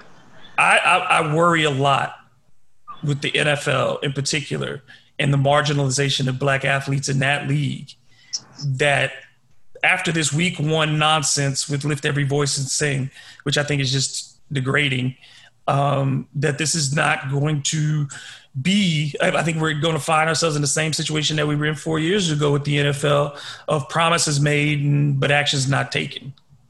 It's pandering at its at its finest right now, and I'm not for it, man. Whether that be NFL players, NBA players, Major League Baseball, hell, to be honest with you, the only people who I think actually meant their comments are the WNBA players. I love them yeah, those ladies, you know, they stand on principle and they don't budge when they do it. So I was very disappointing in uh, disappointed in the way the NBA players handled it. As you know, as with you, I wanted them to stay a little bit longer. Make a true message. Let let the pockets of these major corporations hurt, so they can then in turn put pressure on that, you know, the corporate sponsors put pressure on the politicians. The politicians put pressure on local lawmakers to where we really see some change take place. But unfortunately, within, you know, less than 24 hours, NBA players caved in. NFL is never going to be anything more than a bunch of hypocrites because they don't even want it to start with. So uh, it's much less even, you know, have a problem to where they have to actually address the problem. We've seen it before. The last time Roger Goodell truly addressed a problem immediately and I wouldn't even necessarily call it immediately, is when the replacement refs blew that game versus Seattle versus uh, Green Bay. And all of a sudden, the very next day, replacement refs were gone.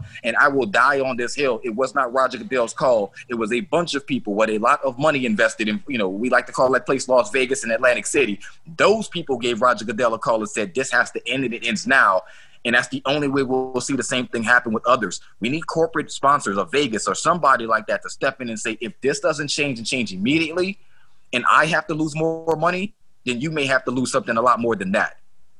And I think the, the culture of football, in and of itself, is the most damaging part to um, black folks speaking up. The culture itself tells you the coach is sacrosanct. The culture says the team comes before the individual, but it's always a one way relationship where the individual gives to the team, but the team mm-hmm. doesn't give back to the individual.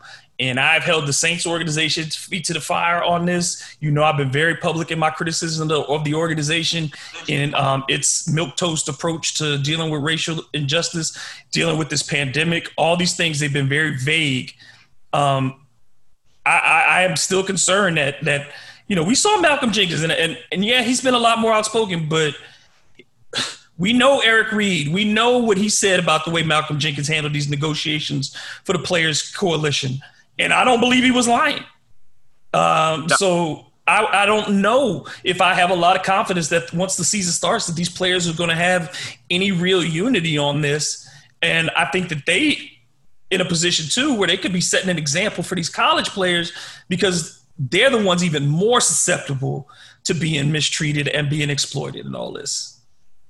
Well, I, I believe the NFL is serious about racial equality when there's a black owner when there's more than one black president or, or, or, vice president of football operations, when I see more black scouts and more black coaches and more, you know, more blacks in, in positions within the front office, you know, you know, the financials and, you know, uh, you know, things like that, I'll believe it then. But until then, I will never believe it because we have one, and I do mean one minority owner. He's not black. He's of Middle Eastern descent, and that's Shad Khan over there in Jacksonville. The rest of them, I mean, when Carolina was up for sale, I, whether he was joking or not, the NFL should have taken Puff Daddy seriously and say, okay, what are you talking about? But they didn't even entertain the idea because, of course, one, he's African American, and two, by, by all accounts, you know, when it comes to, you know, just the, the personality that he may be, Too he's very profile yeah. too, too high profile for NFL, which is weird because you have a Jerry Jones, you've had Al Davis, Correct. you've had these people who are bigger than life figures as owners, mm-hmm. but you ain't gonna let that happen with a black owner when you know financially the way you set this thing up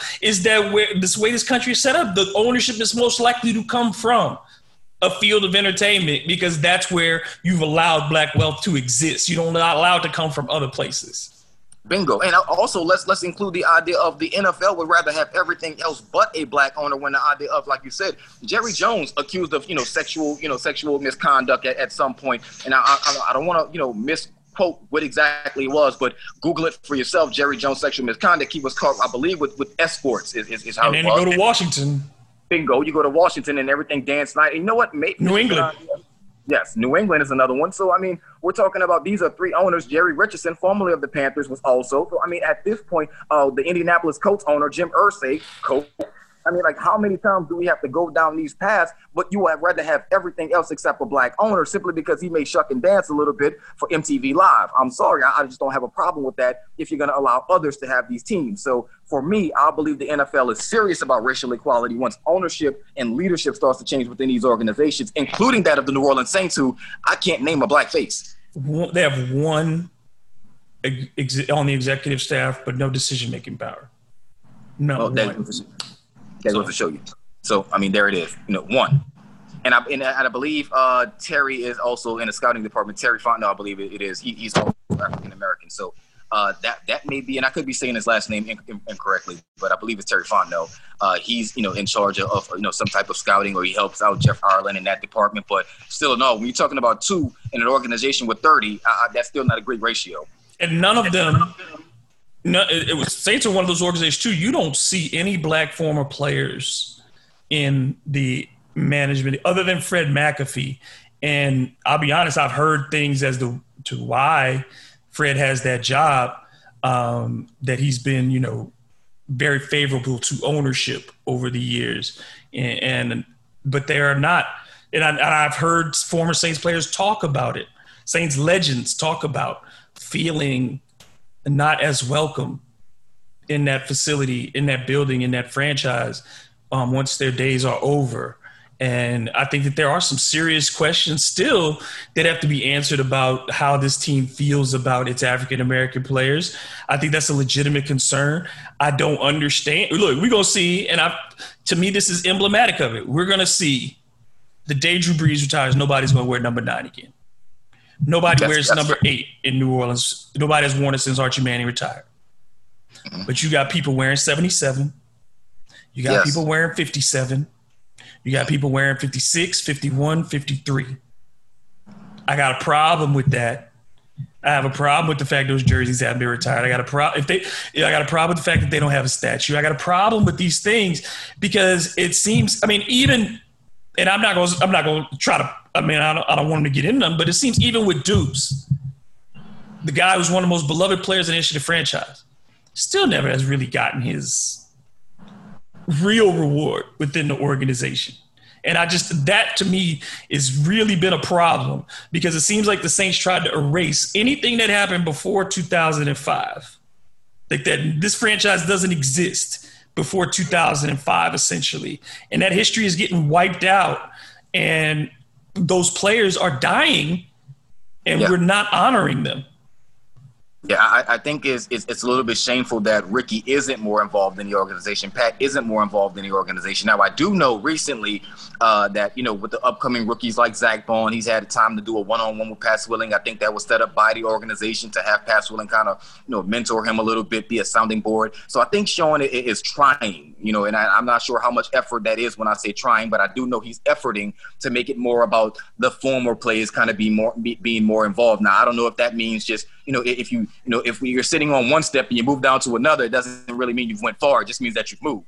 I think maybe it could be a situation like that. But you know, nonetheless, I think that more of an effort could be done to kind of bring some of these former players back, maybe even in a coaching role. I, I am not. I'm sorry. I do believe Pat Swilling and Ricky Jackson and you know some of these other guys have the ability to kind of whisper in the ear of some of the young guys and say, you know what, this is how I did it. Maybe you should try it this way and it's not going to hurt. I know Armstead, you know, had Willie Roaf as a mentor for him, so maybe they're trying to crack open that door just a little bit more than in, in prior years. But I still think, you know, uh, it's slow moving when it doesn't have to be. Yeah, I mean, there you to me, I don't understand why Jonathan Vilma wasn't offered any kind of job on the defensive staff, you know, to to, to be groomed um, when the Saints have gone through so many damn defensive coordinators over the years. Like it just, there, it just they've not participated in that same pipeline. I mean, even with the coaching staff, how many? How many in positions of leadership under Sean Payton have you had in real leadership, not position coach? But there's not been a defensive coordinator. There's not been an offensive coordinator. There's not been an associate head coach who's been African American under Sean Payton. And I'm not saying that he's a bigot or anything, but I'm just saying these are the facts. Yeah, I think if anything happens, I think Aaron Glenn is possibly in that in that role to come up next. I mean, Dan um, Dan Campbell at one point was the you know interim head coach of the Miami Dolphins. He comes to New Orleans and immediately he's made like assistant head coach or something like that, man. So I think that being said, I, I, definitely agree with your point that it could have been Aaron Glenn in that role instead. It could have been one of your younger coaches, you know, who could have came maybe a CJ or somebody like that, you know. Uh, so I think yeah, more can be done definitely.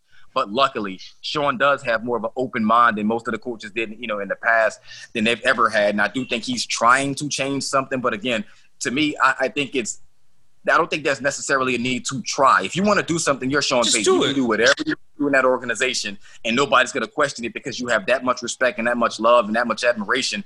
If Sean Payton says tomorrow, I want four, you know, four of my coaches to move up into the front office, I think they'll find a position for him. I don't care if it's just, you know, executive director, director of pencil sharpening. They can find a position for him if that's what they want. Yeah, and, and I think it's going to be interesting. Furthermore, to see how uh, Gayle Benson reacts and does this fall. Obviously, she's recovering right now from COVID nineteen and dealing with that. But the more and more we get away from Tom Benson's death, and the focus goes more and more on what Gayle's doing, it's going to be start. It's going to start to be time to start holding her under, uh, to account and under scrutiny for the decisions that they make in relation to this front office and and on both sides of, the, of the, the aisle and on airline highway.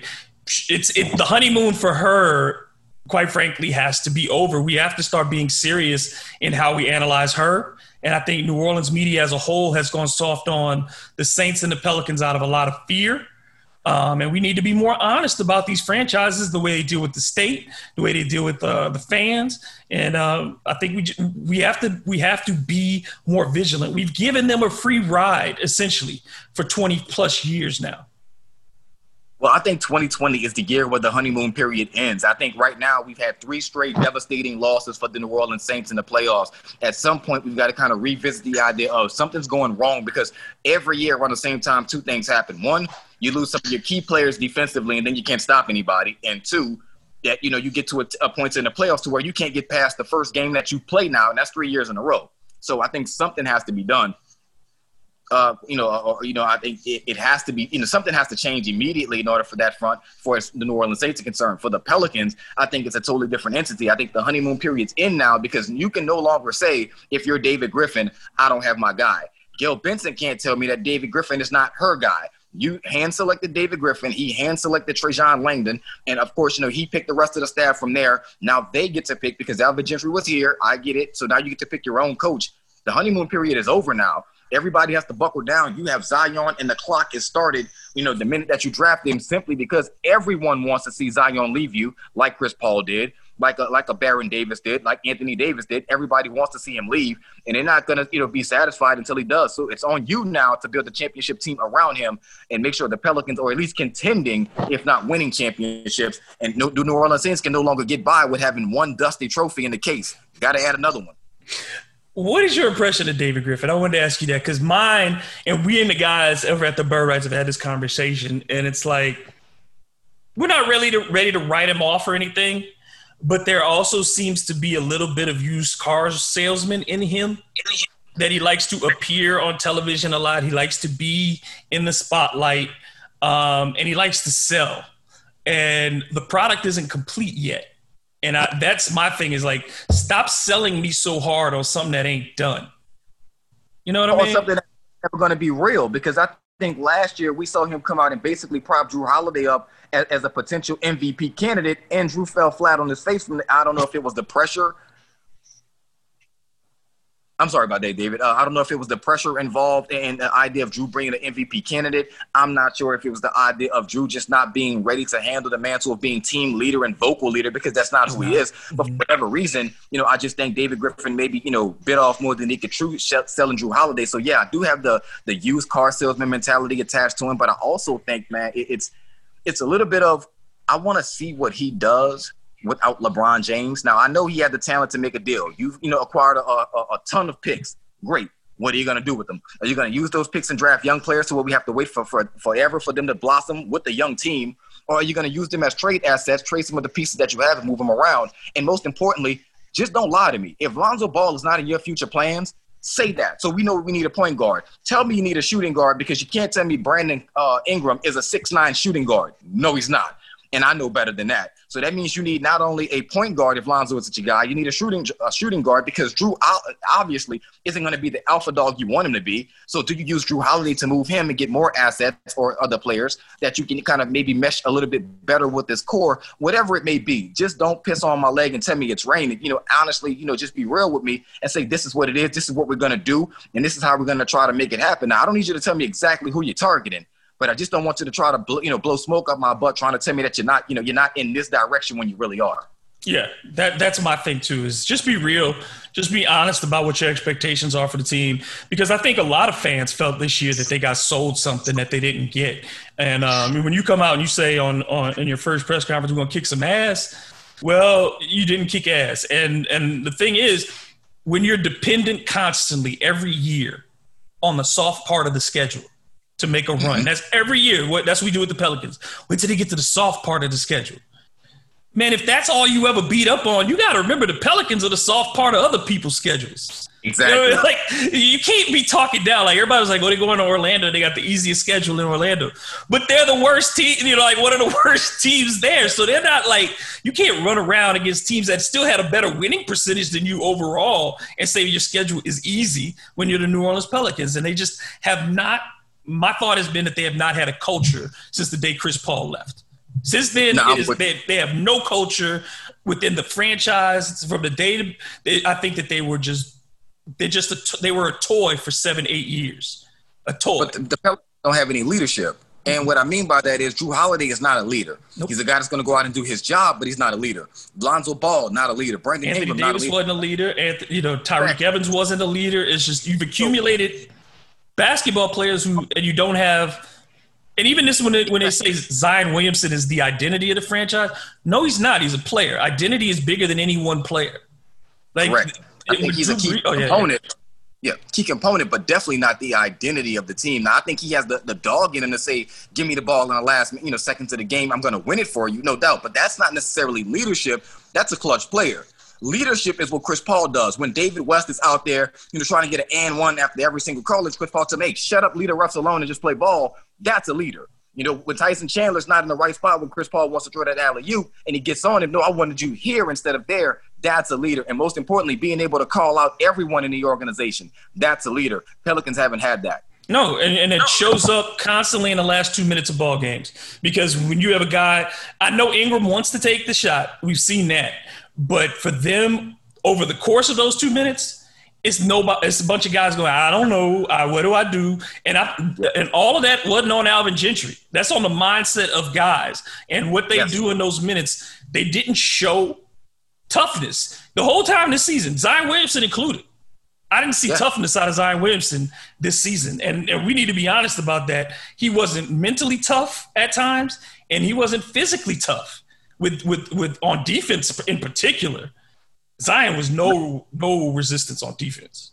I'm right there with you. I, I, even thought Zion Williamson do what you do best. He should have had way more block shots than what he did as a help side defender and he was just, it was non-existent. So I mean, I'm not sure if it was the idea he couldn't get into a flow of the game because of the minutes restrictions, or maybe it was the weight that he put on. But it's amazing how much weight he dropped before they got to the bubble, and then all of a sudden he balloons back up like like I mean like I've never seen before. So it just it, it's amazing that that happened that way. He takes a week and a half off, and all of a sudden now he looks like you know the Pillsbury Doughboy when he was looking like Drago at one point. But I don't know what happened with that situation, and most importantly, I don't think the Pelicans gave anybody within the organization the idea that Gentry was going to be fired.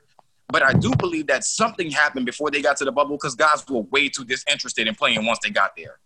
Something I, I think the word probably had started to get out because from the guys that I've talked to, going back to December, they had already started talking about potentially um, this is just my understanding. It may not be 100% correct, but that in December there had been conversations about possibly letting Alvin go. They started playing better. Remember, they went 22 and six, 22 and 14 over those 36 games. Um, and I think that what Griffin was trying to do was see what they all look like healthy. Well, yep. then when they get to Orlando, and Zion was gone before they even basically before they even get there. He was they already knew he was leaving. Um, I think that that ended everything. I think that ended everything. It just Griff didn't want to go on with it anymore because for Alvin to say he was shocked, he wouldn't lie. He wouldn't lie about that. I think he, they didn't tell him, and they didn't. But I also agree with Alvin that if they were going to do that, they should have just left the man at home. Just, just yeah, I agree. Man at home. I agree. I agree totally with that, man. I think it was in bad form, and with the way in which they did it, I think it was the right decision but the way in which it was executed was done very poorly for me. In fact, to be honest with you, I mean, you know, I, I, felt like the Pelicans gave us false hope at more than one point during the season. And lastly, when it did come to the bubble, because we're believing that these guys with the fresh start would be able to come out there, you know, reinvigorated, ready to ball. And unfortunately for them, they just fell flat on their faces. And, you know, I just, I personally feel like now it's your turn, Griff. No, no, you can't. Nobody can blame Alvin Gentry anymore, just like you nope. can't blame Monty Williams anymore. Now it's on Griff. And no matter what decision that he makes, it's you know it's going to be reflective of him and Gayle Benson. If they can't get it right this time, then a lot of people are going to bring up the idea that well maybe the Pelicans should just sell the team because they don't want to do what's right in New Orleans. Yeah, your thoughts about the, the, the thing that we that I didn't get to follow up on and that you when you talked about you want to see Griff do this without LeBron. Yeah, let's go back to that because because you go he drafts Anthony Bennett, which you know, and you, know, you get Andrew Wiggins, okay, because you backed into the number one again. You get the you get Andrew Wiggins, yeah. but you had no idea LeBron's coming. So right. LeBron says he's coming. You got to ship Wiggins out. So everything yeah. falls into your lap in that regard. Everybody wants to be a part of your organization. You get Kevin Love. You get you have Kyrie already in place. They do this. They hire Blatt. He goes thirty and eleven, and you and you they get to the finals the first year. Then they go thirty and eleven the second year, and you fired a man. You bring in Ty Lue. So now I would question your loyalty to a coach because if you say you yeah. picked the right coach for your team, the dude had the best record in the Eastern Conference. You fired him in the middle of the season, not because that was on you, because he says, "Well, I made that decision." That was everybody and their mother knows that's a LeBron decision. Yeah, yeah. So, as well as you know, like the the in season trade when he trades like half the team for another one. So I think that's also a part of it. But again, another LeBron decision. And this was all luck too. Getting number one, getting Zion Williamson. You didn't know that was going to happen. If the Pelicans were at the seven spot or the eight spot in the lottery last year, everything's different. Because now your Anthony Davis package looks completely different.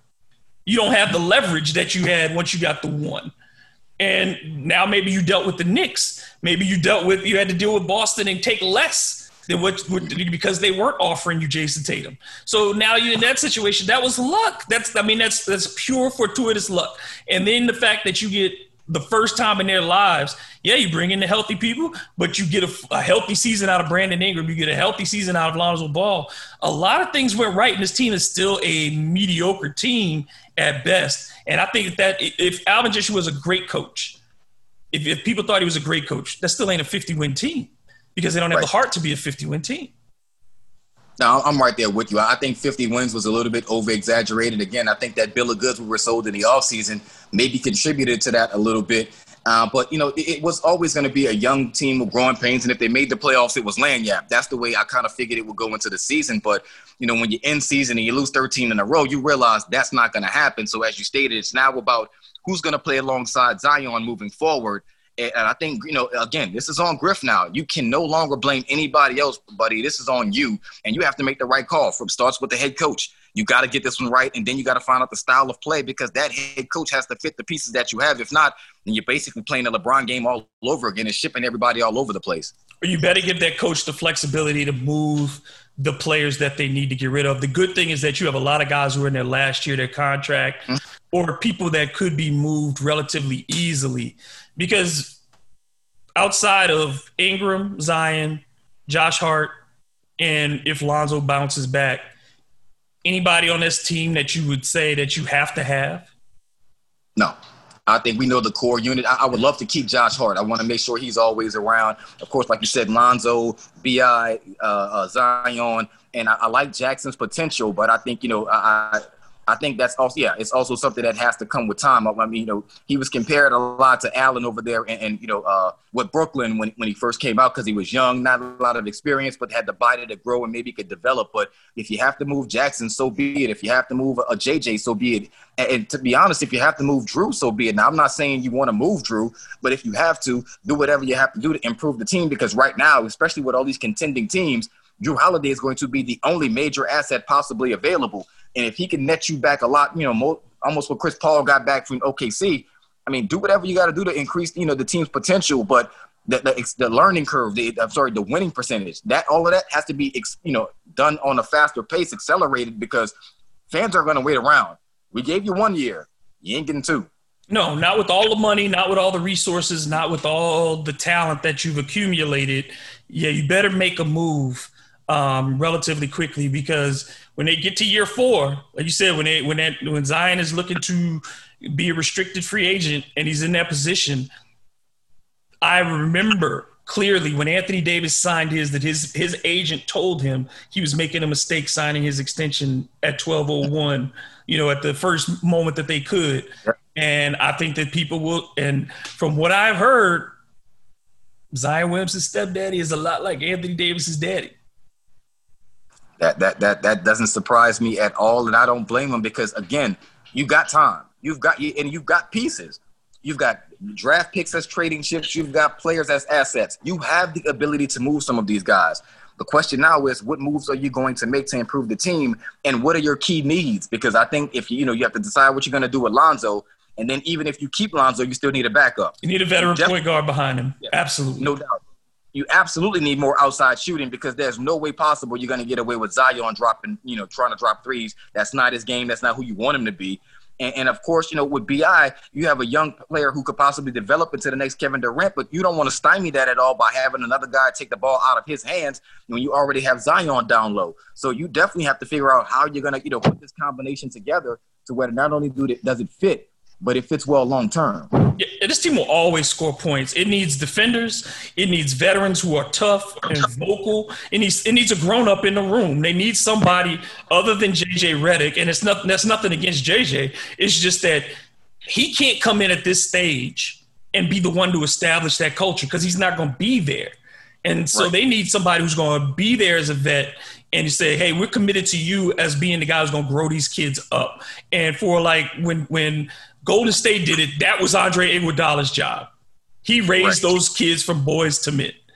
Uh, and I think that that's what the Pelicans have to find is that one veteran who's going to grow these kids up and teach them what it means to play as a pro every damn night. That when it when the game ain't going good, you still can defend, you can still be physical, and you can still fight for the ball. And I think that that's the the first thing. That's what New Orleans has to have because that's what the city wants the the reason that the Crescent City Connection crew resonated with the city of New Orleans was because David West, Tyson Chandler, and Chris Paul were all tough sons of bitches. And yeah, that's the way I'm the city views itself. I see. I, am I'm definitely with you there, David. And it's the idea I've been saying for years now. The Pelicans need to build a team that reminds everyone of the city that you play. When you think of Memphis, you and they they came up with that grindhouse mentality. That fits the city of Memphis. You know, when you think about some of the better teams, you know, defensively when they would get on you, you thought about you know those teams, the Pacers, the Indiana Pacers. They reminded you of the you know the people in Indiana, the Knicks, the Heat, were just you know out there, you know, you know, basically a, steak and potatoes type of team. The New York Knicks were loud mouthy, and you know, so it was always the teams reminded you of their cities. The New Orleans Pelicans have not reminded us of New Orleans yet. And that's why I think the New Orleans Saints kind of played into a, a role in it. They Sean Payton found the formula. We're gonna dance in the locker rooms, we're gonna talk crazy, but we're gonna go out there and smash teams. And when we're doing it, we're gonna strut while we're doing it. And that's what that's what New Orleans is. We're gonna have a good time, we're gonna party, we're gonna strut while we're doing it, but we're also trying to make it. I need I think the Pelicans need to find the formula to build a team that, remind, that reminds people of the city and then go from there. Yeah, because I, I think the thing with the Saints is they grind from Tuesday to Friday. You know, yeah. I mean, they take the, the, Sunday is game day, take off Monday, and you come back and they grind from Tuesday on whatever. And but then, like you said, they have done the work so that they can entertain and be entertaining in the way that they play on the weekends it's not enough for the Pelicans to be entertaining, to put up 120 points. At some point, the people in New Orleans, like you said, it's a blue collar town. This is a town where the people are people that have multiple shifts, people who are yeah. giving up their hard earned money to be in that building because New Orleans means something to them. And whatever is representing New Orleans, they going to represent. And the Pelicans have not represented the city's mindset. They don't feel like a New Orleans team. They started more this year with that. I think the team embraced the city more this year than it ever has, but they still don't have the identity of the city down yet. No, and I think once they do, that's when they'll realize that the synergy will be in place and they'll be able to take off. You know, make no mistake about it. One of the first things we saw damn that I don't know why that keeps happening. Sorry about that. My phone's going dead, man. So don't worry, we almost done. Yeah, but so with that being said, man, you know, the Saints kind of took that blueprint. Sean came in, switched everything up, and he kind of reinvented himself after the Bounty Gate scandal, and he became more of a of a relaxed but still, you know, aggressive version of himself. And you know, now you see Twitter fingers showing and Petty showing and Savage showing all on Twitter, you know, eh, pretty much every day. So I think the Pelicans need to find that formula, man. You got pieces. Everybody loves what Bi can can become. We know Lonzo is a pass first point guard and a good defender. We know Zion is that big name that, that's going to attract the bright lights that we want to, for the prime time games. Now find a way to put it together and make it work on the court. And most of all, we love a guy like Josh Hart, who's a glue guy. You know, that guy who's going to do all the dirty work, not going to get a ton of credit. He's going to be that guy that you kind of forget about when you look up. He's dropped 15 points, grabbed seven boards, a couple of steals, you know, and, and, and a couple of assists. That's what we're looking for. You know, we want a guy like that. So basically, if you build this team in the mold of what Josh Hart shows he plays with every night, you'll be just fine. Yep. You get you, you get yourself four or five more Josh Hart types. Yep. That's what this team yep. needs. It's got all the, the the glamour that it needs. It got all the speed and quickness and all that. It needs guys who are willing to be team players and basketball players. Like they need like you look at those teams that are uh, they need an Avery Johnson type on this team. You know what I mean? The yeah. dude that's gonna come in and just hold, be able to yell 5-0, 5-0, get down yeah. by the block. Timmy, yeah, do this. Somebody on the court has to be able to do that. And the Pelicans have not it goes like you said, it goes all the way back into Monty. You go all the way back into there. The day Chris Paul left, it's been dead silent in the Smoothie King Center as far as leadership. The day no left, doubt about it, man. Man, no I appreciate this. This was this is a blast. I love when we get to talk, um, whether it's online or offline, and I appreciate you, um, and and and what you and Nate do. I, you know, I appreciate the grind, and I'm gonna keep supporting y'all, and I know y'all will have my back as well. So, um, let, let me let you uh, hit them up. Tell them one more time how they can follow you, and we let you out of here, man. Yeah, man. Right now, of course, because of my, my, my, aggressive tone on Twitter, I'm on suspension for a week, but you can still follow me at BSPN underscore New Orleans. That's just like the four letter network you all watch daily. It's uh, B as in boy, SPN underscore New Orleans. And I mean, you'll find me there dropping, you know, knowledge when the sources, you know, provided, man. So, you know, just stay tuned. And uh, like I said, me and Nate will be back very soon through the podcast airwaves. And potentially, if I can make it happen, man, I'm trying to do a, a little bit of a spinoff that's more of a of a TV show versus it just being all radio, man. So y'all pay attention for that as well. All right, man. Big things popping, and you know I got you back, and um and I see you at the top, man. That's what we're gonna do. That's what's up. You already know the takeover, baby. The takeover continues. You know, 2020 been rough on a lot of regard, but I think it's solidified a lot of us in our resolve to just go out there and kick some ass. So um, let's go out there and do it, man. Let's go out there and do it. You already know it, bro. That's what it All is, right. man. Take care, dude. All right. So for Brian Bienemy and Nader Murphy, uh, Murphy, excuse me, and myself, David Grubb, this has been another episode of Hard to Paint, and uh, I'll talk to y'all soon.